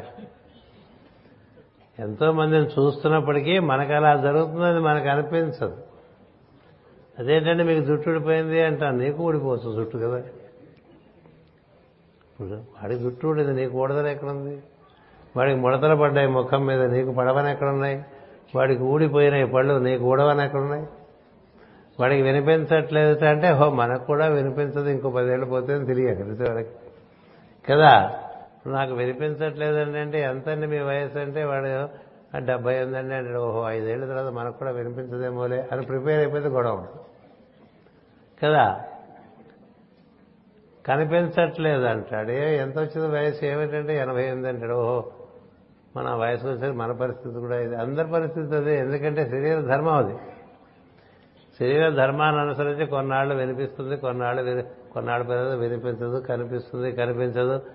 కాళ్ళు ఇదివరకట్లా కదలవు. తెలుసా? ఇదివరకట్లా కదలవు. ఇటేస్తుంటే కాలు అటు పడకుండా ఇటు పడుతూ ఉంటుంది అది అదే ఇక్కడ వేస్తే అక్కడ పడదండి. తడబడుతూ ఉంటాయి పాదాలు. అంతేకాదు నిలబడి కళ్ళు మూసుకుంటే కింద పడిపోతావు. నిలబడి నిలబడి కళ్ళు మూసుకుంటే ఒళ్ళు తిరుగుతుందంటే నీకు బీపీ ఉందని అర్థం. స్వానుభవమే చెప్తున్నా. అందుకని మనం కళ్ళు మూసుకుని నిలబడకూడదు. స్నానం చేసేప్పుడు కూడా కళ్ళు తెరుచుకునే స్నానం చేస్తే మంచిది. పడిపోకుండా బాత్రూంలో పడిపోయాడంటే ఏం బాగుంటుంది చెప్పండి? పెద్ద పెద్దవాళ్ళు పడిపోతుంటారు బాత్రూంలో. కదా అంత పెద్దవాళ్ళం కాదు కాబట్టి మనం ఇలా బాత్రూంలో పడిపోకుండా ఉండాలంటే ఇవన్నీ మనకి సహజంగా శరీరానికి జరిగేవి. అరవింద మహర్షి ఆయన కాలు విరిగింది వెళ్ళిపోయే ముందు రెండేళ్ళకి ఏది? హిట్ జాయింట్ మరి ఆయనకే విరిగిందంటే మనమే ఎక్సెప్షన్ ఎవరికైనా వెళ్ళచ్చు. కదా? ఒక్కొక్కళ్ళకి ఒక్కొక్క రకంగా జరుగుతూ ఉంటాయి. ఓహో ఇవన్నీ ఉంటాయి ముందుకని తెలియాలి శరీరానికి. ఏదేమైనప్పటికీ దానికి ఫైనల్ డెస్టినేషన్ మనకి తెలుస్తూనే ఉంటుంది. కదా? ప్రతి ఊరికి ఒక చోటు ఉంటుంది. ప్రతి ఊరికి అంటే పెద్ద పెద్ద ఊళ్ళలో నాలుగైదు చోట్లు ఉంటాయి. మనకి దగ్గరగా ఉన్నది ఏదో ఇదే కదా మనకి మన శరీరానికి డెస్టినేషన్ మన డెస్టినేషన్ కాదు. ఇది తెలియాలంటే మన గురించినటువంటి నిర్వచనం మనకు ఉంటుందే అది మహామాయని తెలియాలండి. మన గురించి మనం నిర్వచనం ఇచ్చుకుంటామే అది మహామాయ. నువ్వు అది కాదు. అందుకనే నిన్ను నీ గురించి నువ్వు తెలుసుకో అంటే నీవు అనిర్వచనీయమైనటువంటి తత్వం నుంచి వ్యక్తమైనటువంటి వాడివి. నీవు అనిర్వచనీయుడవే. నీకు పేరు లేదు. మాటి మాటికి ఒక్కొక్క పేరు పెడుతుంటారు కింద జన్మలో మీ పేరేమిటి? తెలియదు పై జన్మలో మీ పేరేమిటి? తెలియదు ఈ జన్మకే ఈ పేరు. కింద జన్మలో మీరు స్త్రీయా పురుషుడా? తెలియదు స్త్రీలు పురుషులుగాను పురుషులు స్త్రీలుగాను వస్తారని ఆరో అధ్యాయం భగవత్ భాగవతంలో చెప్పారు. ఏం చేద్దంటే అన్ని అనుభవాలు మనకు పూర్తి కావాలి కాబట్టి. అంచేత ఈ శరీరము మనము కాదు. ఈ శరీరమునకు ఉన్నటువంటి పేరు కానీ రూపము గాని దీనివల్ల మనకి ఏర్పడినటువంటి ఏవి కావి మనం కాదు అంతే. అది తెలియాలంటే ఒక్కటే మార్గం ఉన్నది. అతడే నేను. సోహం సోహం సోహం అనేటువంటిది నిత్యం చేసుకుంటున్నాను. నిత్యం. చేసుకోవటం అంటే గుర్తు తెచ్చుకోవడం ఏం చేయక జరుగుతుంది ఇది జరుగుతున్నది బాగా గుర్తొస్తుందనుకోండి అప్పుడు నేను పార్వతీ కుమార్ కాదనేటువంటిది కొంత నాకు అప్పుడప్పుడు గుర్తొచ్చే అవకాశం ఉంటుంది. నేను పార్వతీ కుమార్ కాదని ఈ నేను చారడ్ అకౌంటెంట్ కాదని అవన్నీ నేను నిర్వర్తించేటువంటి పాత్రలని తెలుసు ఇట్లా నేను ప్రవచనాలు ఇచ్చేవాడిని కాదనేది కూడా తెలుస్తుంది. పుస్తకాలు రాసేవాడు ప్రవచనాలు ఇచ్చేవాడు కాదు నేను. నేనుకి కొన్ని కొన్ని కర్తవ్యాలు ఏర్పడుతూ ఉంటే వాటిని నిర్వర్తిస్తూ ఉంటాం. అంచేది ఇది ఏది మనం కాదు ఏది మనం కాని దాంట్లో మనం ఎందుకు రమించడం? మనం ఏది అయి ఉన్నామో దానిలో రమించాలి కదా? మనం కాని దాంట్లో రమిస్తే అది లేని స్థితి వస్తుంది కదా? ఇప్పుడు మనం అక్కడ కూర్చుని నలభై ఏళ్ళుగా కంఠం పూజలన్నిటికీ అప్పచెప్పి గురు పూజల్లో చదువుతూనే ఉంటా అన్ని చోట్ల. ఎన్నాళ్ళు ఉంటుందో మనకేం తెలుసు? తెలియదుగా అదేంటండి? పలకట్లేదా అంటే పలకట్లేదండి. అదెలా అంటే అదెలా ఉంది? పోయింది వచ్చేది పోయింది అంతే. వచ్చేది పోయింది. పోయిందలా? పోయిందనుకోవాలి వచ్చిందలా? వచ్చిందనుకోవాలి. చూస్తుండాలండి ఎలా ఉంటాడండి ఎవడు? ఆ నేనే ఈ నేను అని గుర్తున్న వాడికి. ఎందుకంటే ఈ వచ్చినవన్నీ పోతాయని తెలుసు వాడికి. ఆ నేనే ఈ నేనుగా ఉన్నాను అని తెలిసిన వాడికి మిగతావన్నీ శాశ్వతం కాదని తెలుసు. అలా మనం అంతటా వ్యాప్తి చెందినవాడు మన ఎందు మన వలె ఉన్నాడు అనేటువంటి భావన మనలో బాగా స్థిరపడాలంటే మనలో జరుగుతున్నటువంటి స్పందన శబ్దంలో ఉన్నటువంటి సాహా అహం అనేటువంటి సత్యాన్ని మనం ఎప్పుడూ పట్టుకుని ఉండాలి గుర్తు పెట్టుకుని ఉండాలి. అప్పుడు మనకి వీటి వేటి మీద వ్యామోహం ఉండదు. వీటి మీద వ్యామోహం ఉండదు. మనం ఉన్నటువంటి వాటివన్నీ కూడా భగవంతుడు ఇచ్చినటువంటివి అవి ఆయన ఉంచాడు కాబట్టి ఉన్నాయి లేకపోతే ఉండవు.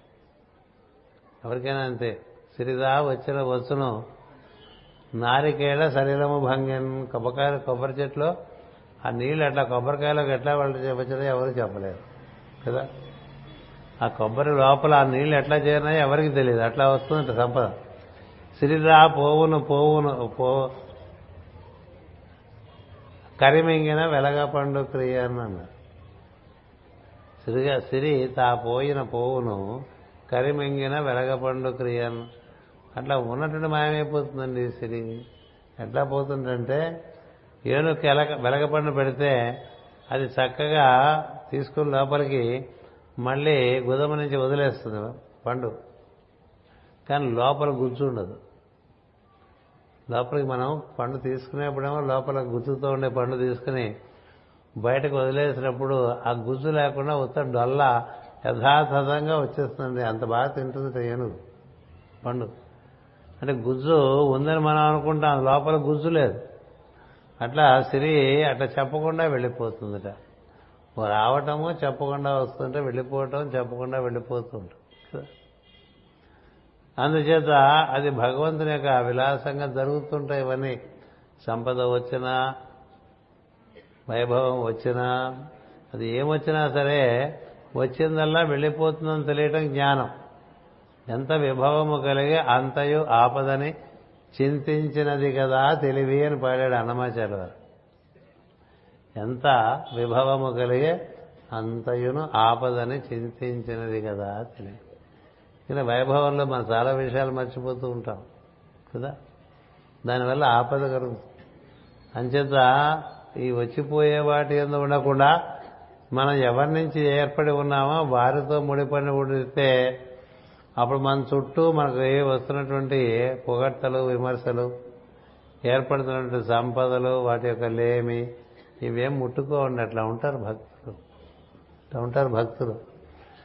తన అంటే తన ఎందున్నటువంటి ఈశ్వరుడితో తాను అనుసంధానం చెంది తన చుట్టూ ఉండే వాటివన్నీ వేటిని పట్టించుకోవడం సివివి గారు మాట చెప్పారు.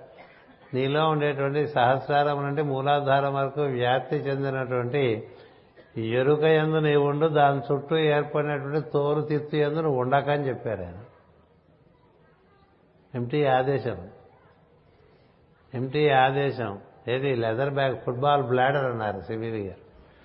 ఫుట్బాల్ బ్లాడర్ నువ్వు అనుకోపోక ఫుట్బాల్ బ్లాడర్కి ఆధారమైనటువంటి దండము లోపల శిరస్సు నుంచి మూలాధార వరకు వెలుగుతో వ్యాప్తి చెంది ఉన్నది దాని చుట్టూ ఎముకల పోగు ఉన్నది. దాని చుట్టూ ఇంకా ఆవరణలు చాలా ఉన్నాయి రక్త మాంసాదులతో. చర్మంతో వేసి కుట్టేశారు. అందుకని మనకి దీన్ని తోలు తిత్తి అని చెప్తూ ఉంటారు. ఈ తోలు తిత్తి ఎప్పుడైనా పోవచ్చు. ఈ తోలు తిత్తి కదా ఫుట్బాల్ బ్లాడర్లో గాలి తీస్తే అట్లా అప్పచెల్ల అయిపోతుంది కదా. అంతా దగదగలాడుతూ గుండ్రంగా ఉండేవాళ్ళు కూడా అట్లాగా పీనుగులలో అయిపోరండి ఏనుగులు లాంటి వాళ్ళందరూ పీనుగుల్లో అయిపోతారు కదా. చివరికి ఏమేరుతారు అక్కడ? అస్థికలు ఏరుతూ ఉంటారు కదా. అస్థికలు. అందులో కూడా మనం ఉండం. ఎందులో ఉంటాం? వెన్నుదండంలో ఉండేటువంటి ఎరుకగా ఉంటాం. మనం మొదటి నుంచి అదే మనం అనుకున్నాం అనుకోండి అది ఎప్పుడు ఉంటుంది. సహస్రారం నుండి మూలాధారం వరకు వ్యాప్తి చెంది ఉన్నటువంటి ఎరుక ఏదైతే ఉన్నదో అది ఏడు రకముల ఎరుకలు ఏడు రకముల ఎరుకలు కలిగి ఉన్నటువంటి ఎరుక అది. ఆ ఎరుకగా నువ్వు ఉంటావు దాని చుట్టూ ఏర్పడింది పోతుంది అని తెలిసిందనుకోండి.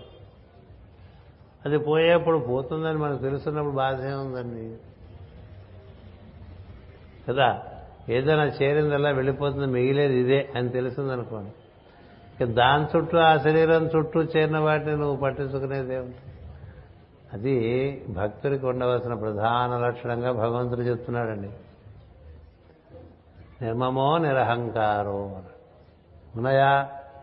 ఉన్నాయా? ఇప్పుడు ఏమున్నాయి మనకి? అద్వైష్ట సర్వభూతానం. అంటే ఇంటూ మార్కు పెట్టుకోవడమే కదా?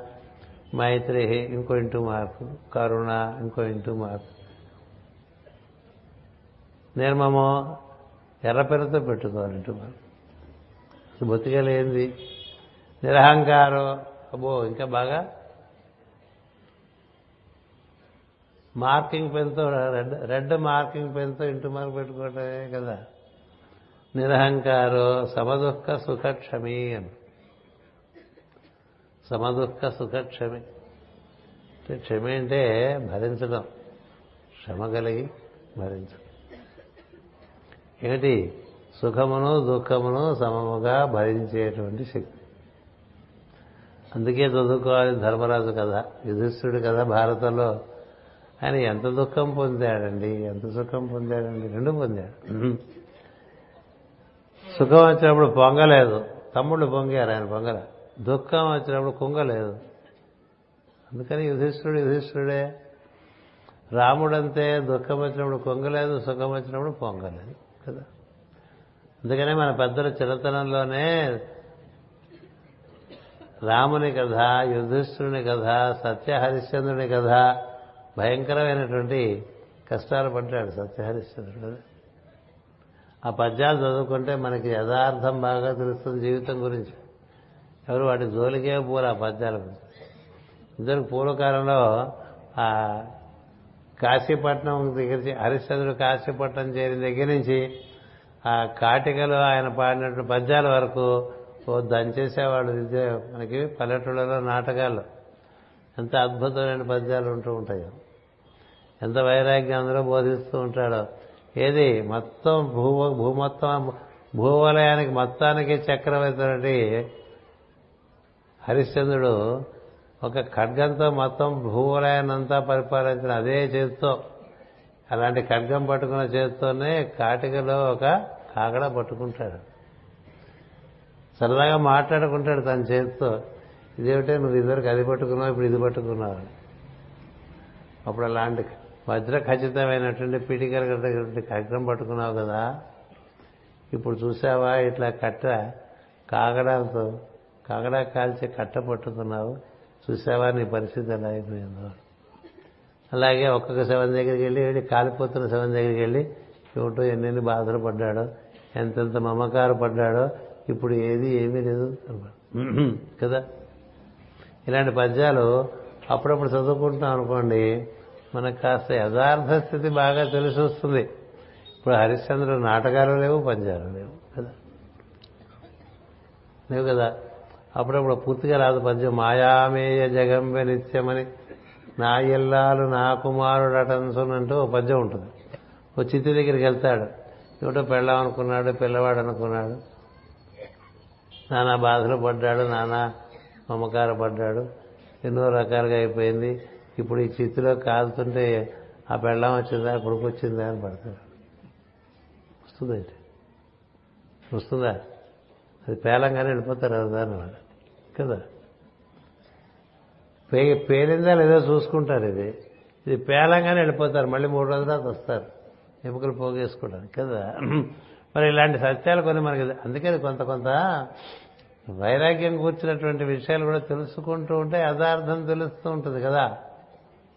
మాకురు ధనజన యవ్వన గర్వం హరతి నిమేషాత్ కాలా సర్వం. పుత్తాదపి ధనభాజాం భీతి ఇట్లా మనకు ఉన్నాయి కదా పద్యం ఉన్నాయా లేవా?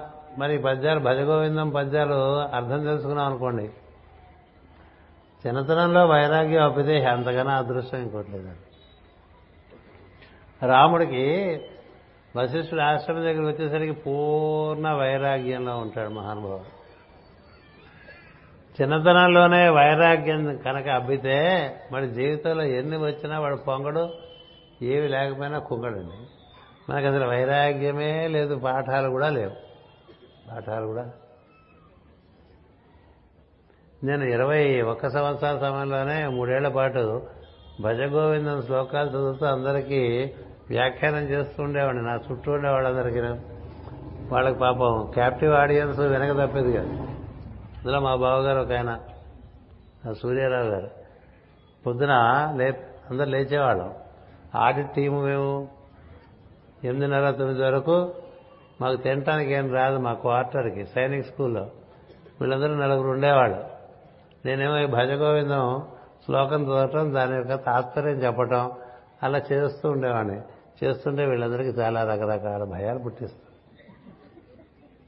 కొంతమంది అయితే ఆవలిస్తుండేవాళ్ళు కొంతమంది నిద్రపోతూ ఉండేవాళ్ళు. ఆ- చపాతీలు ఎప్పుడు వస్తాయా అని చూస్తుండేవాళ్ళు కానీ ఆ భజగోవిందం శ్లోకాలు మనకు బాగా పట్టినాయి అనుకోండి వంట పట్టినాయి అనుకోండి ఇంక you're ready for everything you're ready for everything ఏం చేత చిన్నతనంలోనే వైరాగ్యం అబ్బితే ఇంకది బాగా సీజన్డ్ వుడ్ లాగా అయిపోతుంది. సీజన్డ్ వుడ్ సో చిట్ట చివరి వరకు వైరాగ్యం రాలేదనుకోండి అంతా బాధే. అంతా బాధే. అందుచేత సుఖం వచ్చినా దుఃఖం వచ్చినా అది ఒక టైం ప్రకారం వస్తూ ఉంటుంది పోతూ ఉంటుంది.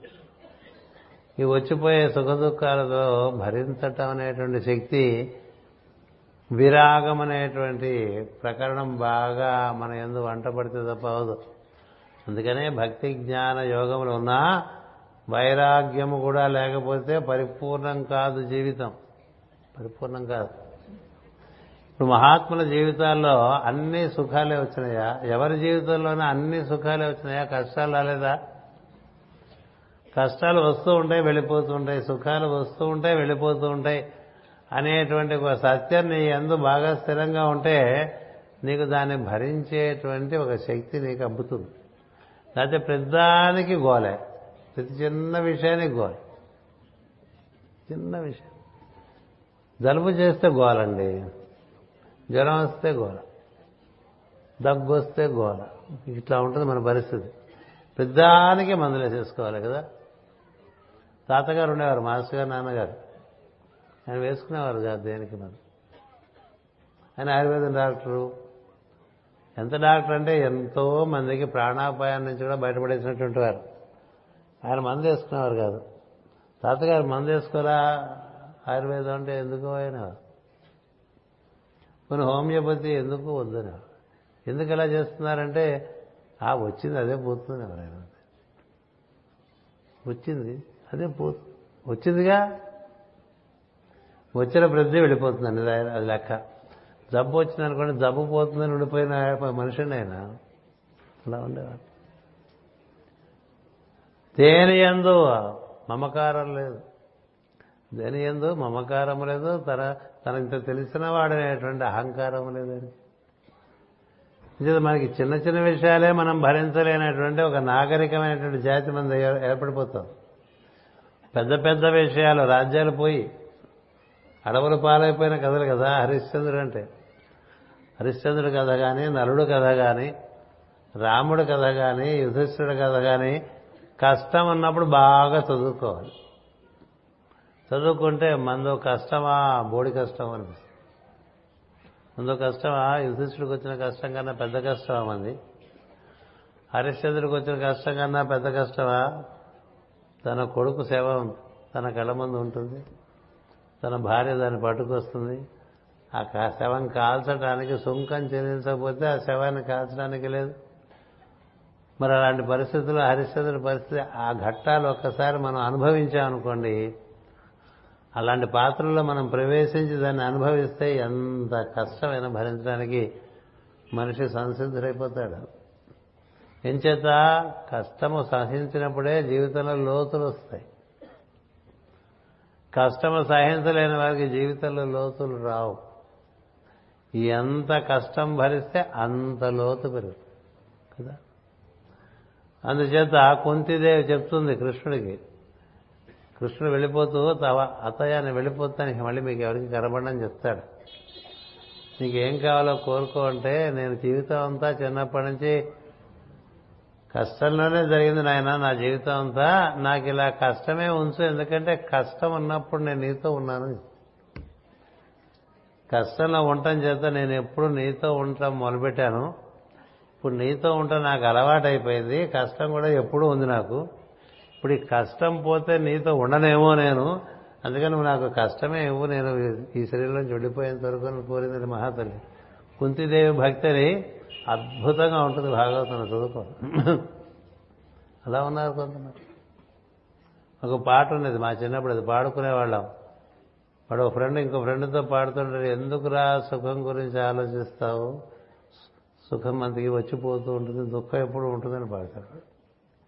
రాహి మనవా సుఖకి చింత క్యూ కర్తే హో దుఃఖతో అపనా సాతి హే అంటాడు. ఏంటి వాడు గుడ్డివాడు వాడు కుంటివాడు? వాడికి వీడి సాయం వీడికి వాడికి సాయం. దోస్తి సినిమా పేరు. ఒక గుడ్డివాడికి ఒక కుంటివాడు సాయం. ఎందుకని? కుంటివాడికి కళ్ళు కనిపిస్తాయి. ఈ కుంటివాడికి గుడ్డివాడి సాయం. ఎందుకని? వాడి భుజం మీద పెట్టి చేసి నడుస్తూ ఉంటాడు. ఇద్దరు ఒకరికొకళ్ళు పరస్పరం వీడి కుంటితనం వీడిని బాధ పెట్టలేదు వాడి గుడ్డితనం వాడిని బాధ పెట్టలేదు జీవిస్తూ ఉంటారు. అందులో వాడికి దుఃఖం వస్తే రెండో వాడు చెప్తాడు దుఃఖం మనతో ఎప్పుడు ఉండేదే కదా సుఖం కదా వచ్చి వెళ్ళిపోతుంది అంటాడు. ఇలాంటి పాటలు మాస్టర్ గారు చెప్పారు ఎయిత్ హౌస్లో కొంచెం ప్లానెట్స్ బాగుండకపోతే శాడిస్ట్ సాంగ్స్ వస్తాయని. కానీ కొన్ని కొన్ని సత్యమైన విషయాలు ఉంటాయి కదా ఉంటాయి కదా. కలిమి లేములు కష్ట సుఖాలు కావడిలో కుండలనే భయమేలు అని. కావడి కొయ్యేనోయ్ కుండలు మన్నేను అన్నాడు అన్నాడు కదా. అంచేత మనకి ఈ కష్ట సుఖాల్లో కష్టం కోరుకోమని ఎవరు చెప్పరు. వస్తే భరించే శక్తి కావాలి. కావాలంటే ఈ మన గ్రంథాల్లో ఉన్నంత అద్భుతమైనటువంటి వివరణము కష్టాన్ని వివరించడానికి ఎక్కడ లేదండి తీరు కూర్చుని హరిశ్చంద్రుడి కథ చదువుకోండి భారతం. లేదా నాటకం తెచ్చుకుంది వివరణతో పద్యాలు అర్థం కావు కాబట్టి. అర్థమైతే మరి మంచి నలుడి కథ చదువుకోండి. నరదమయంతి కథ. ఎంత హృదయ విదారకమైనటువంటి సన్నివేశాలు వస్తాయి. రాముడి కథ చదువుకోండి యుధిష్ఠుడి కథ చదువుకోండి. చదువుకుంటే లోపల మనిషి బాగా బలవంతుడవుతాడు. బలవంతుడవుతాడు లేకపోతే ప్రతి చిన్నదానికి విలవిల విలవిల విలవిల విలవిల విలవిలలాడిపోతుంది ప్రతిదానికి విలవిలే ఆయన దానికి కాందానికి విలవెల్లాడతారు అంచేత అద్వేష్ట సర్వభూతానాం మైత్ర కరుణ ఏవచ నిర్మమో నిరహంకార సమదుఃఖ సుఖక్షమి అన్నారు అంటే అంత ఏందనేది మనకి ఒక శ్లోకం అయింది సంతుష్టం సతతం యోగి నువ్వు యోగ అయితే ఎప్పుడు సంతుష్టుగా ఉంటావు. నువ్వు యోగ కాకపోతే సంతుష్టుగా ఉండవు. యోగ అంటే ఎవడు? వాడితో కూడి ఉన్నవాడని అర్థం. సంతుష్టం సతతం యోగి. యథాత్మా దృఢ నిశ్చయ ఇవన్నీ ఒక ఒక ఉపాయం ఉంది ఇందులో. అతడే నేను అనేటువంటి ఒక భావన పట్టుకుని మనం గట్టిగా ఆ గుంజకి మన పశువుని కట్టేసామనుకోండి నేననే పశువుని. మనలో ఉండేటువంటి ఈశ్వరుడు అనేటువంటి గుంజకి నేననే జీవుని కట్టేసుకున్నాను కట్టేసుకుంటే ఇంకది ఆ సంబంధం వల్ల నీకు భగవంతుని యొక్క అనుభూతి ఎప్పుడు ఉంటూ ఉంటే నీకు ఆనందం ఉంటుంది. భగవంతుని యొక్క అనుభూతి అనునిత్యం ఉన్నవాడే ఆనందంగా ఉంటాడు. మిగతా వాళ్ళు ఎవరు ఆనందంగా ఉండలేరు. కదా? విష్ణుడు ఇంతయే కానీ కృష్ణుడు విష్ణుడు ఎంతయే గాని వేరుండు కాడని యొగ్గిలి నగుసుండు నొక్కచోట. ప్రహ్లాదుడు ఉన్నట్టు నవ్వుకుంటూ ఉంటాడట. మనకి వాడే మెంటల్ ఏమనిపిస్తుంది? అట్లా నవ్వుకుంటాడు ఎందుచేత? అన్ని చోట్ల కనిపిస్తూ ఉంటాడండి ఆయనకి అన్ని చోట్ల విష్ణువే కనిపిస్తూ ఉంటాడు. ఎందుకని? అన్నిట్లో ఉండే విష్ణువుని చూస్తాడు కాబట్టి.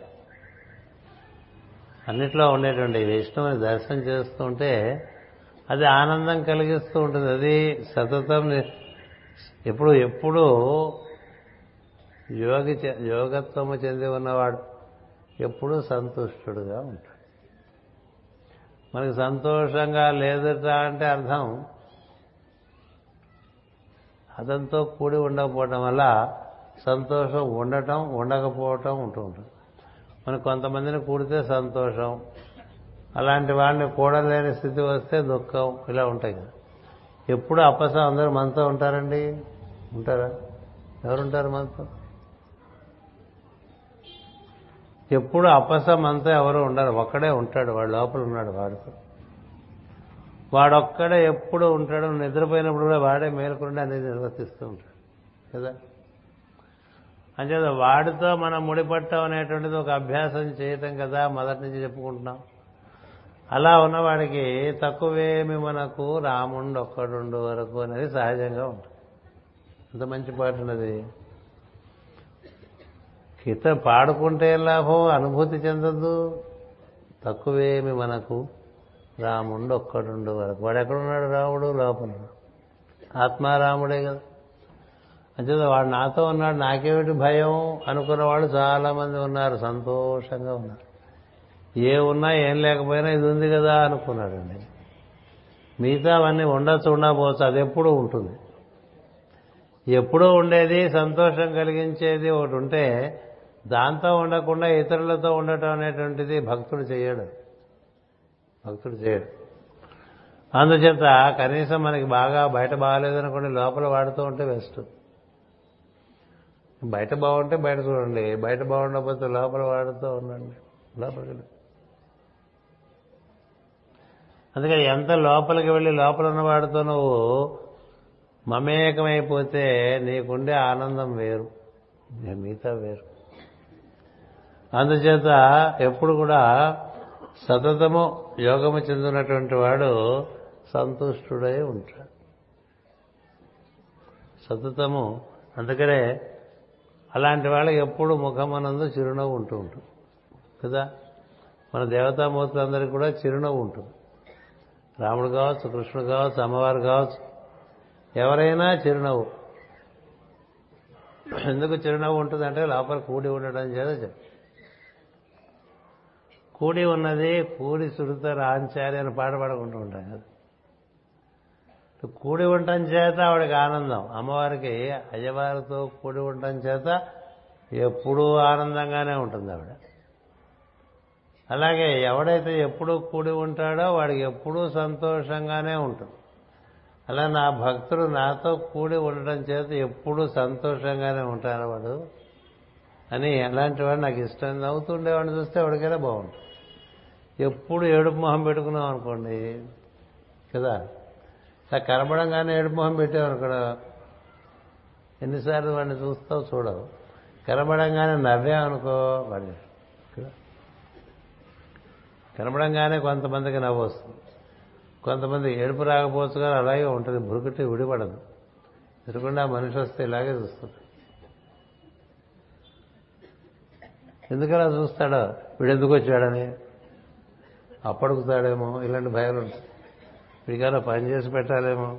ఏవేవో భయాలు. అందుచేత వాడు సంతోషంగా కానీ అసలు సంతోషం వీళ్ళకండి. ఈ సంతోషం వీళ్ళది. వామనుడు చెప్తాడు సంతుష్టుడు ఈ మూడు జగముల పూజ్యుడు. సంతోషికి ఎప్పుడు కలుగు శుభము సంతోషి కాకుండా సంసార హేతువు అన్నాడు. అంతే మరి. నువ్వు సంతోషంగా ఉండకపోతే నేను అన్ని చుట్టేస్తారా? అందుకని అన్నిటికీ నవ్వేయాలట. మాకు సీఏలో మాటి మాటికి మా చుట్టూ ఉండేవాడికి పరీక్షలు పోతూ ఉండేది పరీక్షలు పోతుంటే ఒకడు మామూలుగా మళ్ళీ వెళ్ళి చూసుకుని అక్కడికి వెళ్ళి చూసి పోయింది అనిపించుకోవడం ఎందుకులే? అని వాడిని పంపించేవారు మిగతా వాళ్ళంతా వేరే కూర్చునేవాడు. వాడు చూసేస్తే ఇక్కడి నుంచి వీడు ఫోన్లో ఎలా నవ్వేసిందా? అనేవాడు. నవ్వేసిందా? అని పరీక్ష పరీక్ష నవ్వేసిందా అనేవాడు. ఎందుకంటే మొగ ఒకసారి అయితే ఏడుస్తాం. రెండు సార్లు అయితే ఏడుస్తాం. మూడు సార్లు అయితే ఏడుస్తాం. మాటి మాటికి పోతుంది ఇంకేం ఏడుస్తామండి? ఇక నవ్వటం మొదలుపెట్టారు వాడు నవ్వటం మొదలుపెట్టిన తర్వాత పాస్ అయ్యారండి. అలాగా భగవంతుడితో కూడున్నవాడు నవ్వుతూ ఉంటాడు కాబట్టి వాడికి సంసారము పట్టదు. అంటే దుఃఖ పెట్టదని అర్థం. ఎవరు సంతుష్టుడు? సంతుష్టుడు ఈ మూడు జగముల పూజ్యుండు. సంతోషికి ఎప్పుడు కలుగు శుభము. సంతోషి కాకుండా సంసార హేతు అన్నాం. కాబట్టి మనంతా సంతాన సంతోషంగా ఉందాం అనుకుంటే ఉండగలమా? ఇప్పుడు సంతోషంగా ఉందామని ఎవరు అనుకోరని అందరూ అనుకుంటాం. కానీ సంతోషంగా ఉండటం ఎట్లా? సంతోషంగా ఉండాలంటే నీలో ఉన్నటువంటి ఈశ్వరుడితో నువ్వు అనుసంధానం చెందితే నీకు సంతోషం వస్తుందని భగవద్గీత చెప్తోందండి. సంతోషంగా ఉండాలంటే సంతోషంగా ఉండటమే అని చెప్పినా సంతోషంగా ఉండలేము. ఎందుకు ఉండలేము? కూడి ఉండడం పోవటం చేద్దాం కూడి ఉన్నావనుకో నీకు సహజంగా సంతోషం ఉంటుంది. సహజంగా సంతోషంగా ఉంటుంది. అన్నిటికీ ఈ లోపల నుంచి సరైనటువంటి పరిష్కారాలు వస్తుంటే తదనుగుణంగా నువ్వు ఉల్లాసంగా జీవించేటటువంటి ఒక అవకాశం ఏర్పడుతుంది. ఇంకొకటి ఏమిటి? ఈ వీరితో కూడి ఉంటే లోపల ఉన్న వాడితో యథాత్మ. యథాత్మ. అంటే ఆత్మ నియతి కలిగి ఉంటాడండి. లోపల ఉన్నటువంటి ఈశ్వరుడితో ముడిపడ్డవాడు గుంజ కట్టేటువంటి పశువులాగా ఎంతో దూరం పోడు ఏ విషయంలో. గుంజ కట్టిన పశువు కొంత దూరం కన్నా పోదు మళ్ళీ వచ్చి ఆ గుంజ దగ్గరే పడుకుంటుంది. అట్లాగే ఎప్పుడూ భగవంతుడు అనేటువంటి గుంజ లోపల ఈశ్వరుడు లోపల ఉన్నప్పుడు దాంతో ముడిపడి ఉన్నటువంటి వాడికి లోపల నుంచే రెగ్యులేషన్స్ వస్తాయి వాళ్ళు వీళ్ళు చెప్పక్కల ఇలా ఉండు అలా ఉండని. కొంతమంది చిన్నతనం నుంచి ఎవరి చేత ఇలా ఉండని చెప్పించుకొని వాళ్ళు ఉంటారు. ఎందుకుంటారంటే యథాత్మ. యథాత్మ. నువ్వు ఇలా చేయకూడదు నువ్వు ఇలా చేయాలి నువ్వు ఇది మర్చిపోయావు ఇట్లా చేస్తే బాగుంటుంది. ఇట్లా చెప్పించుకునే పద్ధతి లేకుండా ఉండేవాడు ఎవడే అంటే ఒకడే. వాడికి లోపల నుంచే వాడికి తెలుస్తూ ఉంటుంది ఏం చేయాలో. లోపల నుంచే అంతా రెగ్యులేట్ అవుతూ ఉంటుంది. లోపల నుంచి. దేని చేత దాంతో ముడిపడి ఉండటం చేత ఎప్పుడు ఎక్కడ ఏది ఏ విధంగా చేయాలో తెలుస్తూ ఉంటుందండి. అలా తెలియలేదనుకోండి మనం అతిక్రమిస్తాం. లేదా చేయవలసింది చేయటం మానేస్తాం. కొంతమందికి చెప్పిన పని చెప్పినట్టు చేస్తారు. మళ్ళీ మళ్ళీ మళ్ళీ మళ్ళీ మళ్ళీ మళ్ళీ రిమైండ్ చేయక్కర్లా. కొంతమందికి చెప్పనే అక్కర్లేదు తెలుసా? కొంతమందికి చెప్పనే అక్కర్లేదు చెప్పకుండానే వారు ఏం చేయాలో వారికి తెలిసి వాళ్ళు చేస్తూ ఉంటారు. ఎంత గొప్ప విషయం. యథాత్మ. మా అమ్మగారు అడిగారు మా మన గురువు గారు మాస్టర్ గారు వీడికి చిన్నప్పటి నుంచి నేను కానీ మా నాన్నగారు కానీ ఏమీ చెప్పే అవకాశం వీడికి ఇవ్వలేదు. మీరేనా ఏమైనా చెప్పండి మాస్టర్ గారు అంటే ఎందుకమ్మా అతను మనం చెప్పే లోపలే చేయవలసిన పని చేసేస్తూ ఉంటాడు కదా అన్నారు. అంటే ఓహో అనుకో నాకు అలా చేస్తున్నాను నాకు తెలియదు అందాక ఎందుకని మనకి భగవంతునితో ముడిపడ్డ జీవితంలో ఎవ్వడు ఏమీ చెప్పక్కర్లా ఇలా చేసుకో అలా చేసుకో ఇలా చేసుకో ఎవ్వరు అక్కర్లే వాడే చెప్తాడు లోపల నుంచి. ఇంకోటి చేత చెప్పించుకుంటే ఏం విలువండి? మనకుగా మనం తెలుసుకుంటే విలువ కదా. మాస్టర్ గారు అంటున్నారు ఒరే నేను చెప్పింది మీరు చేయకపోతే ఊళ్ళో వాళ్ళందరూ చెప్తారా మీకు? అని. అనేవారు కదా. నేను చెప్పిన చెప్పినప్పుడు మీరు చేయకపోతే ఊళ్ళో వాళ్ళందరి చేత అడ్డమైన విధవుల చేత చెప్పించుకోవాల్సి వస్తుంది చెప్పి ఈ నేను ఎక్కడుంటాడో లోపల లోపల ఉన్నటువంటి నేనుతో నువ్వు ముడిపడ్డావు అనుకో ఇంకా నీకు చెప్పేది ఉంది వాడే చెప్తూ ఉంటాడు ఇలా చేసుకో అలా చేసుకో అలా చేసుకో. ఇక్కడికి వెళ్ళు అక్కడికి వెళ్ళి ఇది చదువుకో అది అది నీకు అక్కర్లేదు అది నీ పని కాదు ఇది నీ పని ఇట్లా చెప్తూ ఉంటాడు. ఎందుచేత? లోపల కూడి ఉండటం చేత. యథాత్మ దృఢ నిశ్చయ వాడికి మరి దృఢ నిశ్చయం ఎందుకు ఉండదండి? దృఢ నిశ్చయం కూడి ఉంటే ఉండేది దృఢ నిశ్చయమే వేవరింగా ఉండదు. ఇలా అనుకుంటే అలా చేయటమే ఇలా చేస్తాను అని అనుకుంటే అలా చేయటమే మళ్ళీ దాన్ని అది మానేద్దామా? మరి మళ్ళీ ఇంకోసారి చేద్దాం. ఎప్పుడైనా పోస్ట్పోన్మెంట్లు ప్రీపోన్మెంట్లు మానేయటాలు మర్చిపోవటాలు ఇలాంటివి ఏమి ఉండవండి. ఉండవు. చూడండి ఎన్ని వచ్చినాయి? కేవలం ఒక్క గుణం ద్వారా మిగతా గుణాలన్నీ వచ్చేసినాయి. యోగి అవ్వటం చేత సతతము కూడి ఉండటం చేత సంతుష్టం. సంతుష్టుడుగా ఉంటాడు. తృప్తిగా ఉంటాడని అర్థం. యథాత్మ ఆత్మనీయత కలిగి ఉంటాడు. దృఢమైనటువంటి నిశ్చయం కలిగి ఉంటాడు. దృఢమైన నిశ్చయం. ఇంకది దాని ప్రకారం జరిగిపోతుంది. మార్పులు చేర్పులే ఉండదు. అలా మయ్యర్పిత మనోబుద్ధిర్ యో మ- యో మద్భక్త సమే ప్రియ. అది రేపు చెప్పుకుందాం. యథాత్మానం తర్వాత ఎందున్నర దాటకూడదు కదా? యథాత్మ అనకపోతే దాటేసిన అర్థం ఉంది. సెల్ఫ్ రెగ్యులేటెడ్ అని ఎనిమిదిన్నర టైం అని మనకు పట్టికలో పెట్టాం. ఎనిమిదిన్నరకు ఆపేసుకోవాలి అందుకని మనసు బుద్ధి ఈ రెండు నాకు అప్పచెప్పిన వాడు వాడు కూడా నాకు చాలా ఇష్టం. మనసు బుద్ధి రెండు రెండు నాకు అప్పచెప్పేసే నేను చూసుకుంటాన్నాడండి. అది రేపు చెప్పుకుందాం. ఇలా ఉండేవాళ్ళు భగవంతుడికి ఇష్టం అండి.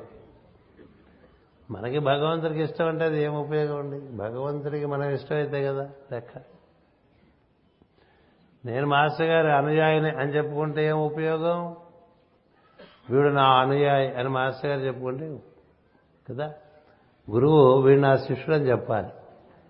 చెప్తే లెక్క తప్ప నేను ఆయన నా గురువు గారు ఆయన నా గురువు గారు ఆయన నా గురువు గారు అని అరుస్తుంటే ఉపయోగం లేదుగా? ఉంటుందా? అట్నుంచిటి కదా. మాస్టర్ గారు ఏం చెప్పారు? ప్రేమ లెక్కలు వెనకాలే వేశారని. నాకు శిష్యులు ఎవరు లేరు అందరూ పేషెంట్లే అన్నారు. కదా. కాబట్టి ఎవరో భ్రమలో పడకండి మీరు ఏదో నా శిష్యుడు అనుకుని. నేను అలాంటివి ఏం పెట్టుకోలేదని రాశారు లోపల కథలో. నాకు అలాంటివి ఏం లేవు నాకెవరు శిష్యులు లేరు కొంతమంది నాతో కలిసి పనిచేసేవాడు ఉన్నారని చెప్పారు అంతే. అందుకని నేను ఫలానా ఆయన నా గురువు గారు అని చెప్పే హక్కు నీకెక్కడుంది? ఆయన చెప్పాలి. కదా? ఆపేస్తారండి. ఎందున్నర దాటిపోతే మరి అన్యాయంగా ఉంటుంది. స్వస్తి ప్రజాభ్య పరిపాలయంతాం. న్యాయేన మార్గేణ మహిమహేషా గోబ్రాహ్మణేభ్య శుభమస్తు నిత్యం. లోకా సమస్త సుఖినో భవంతు. లోకా సమస్త సుఖినో భవంతు. లోకా సమస్త సుఖినో భవంతు. ఓం శాంతి శాంతి శాంతి.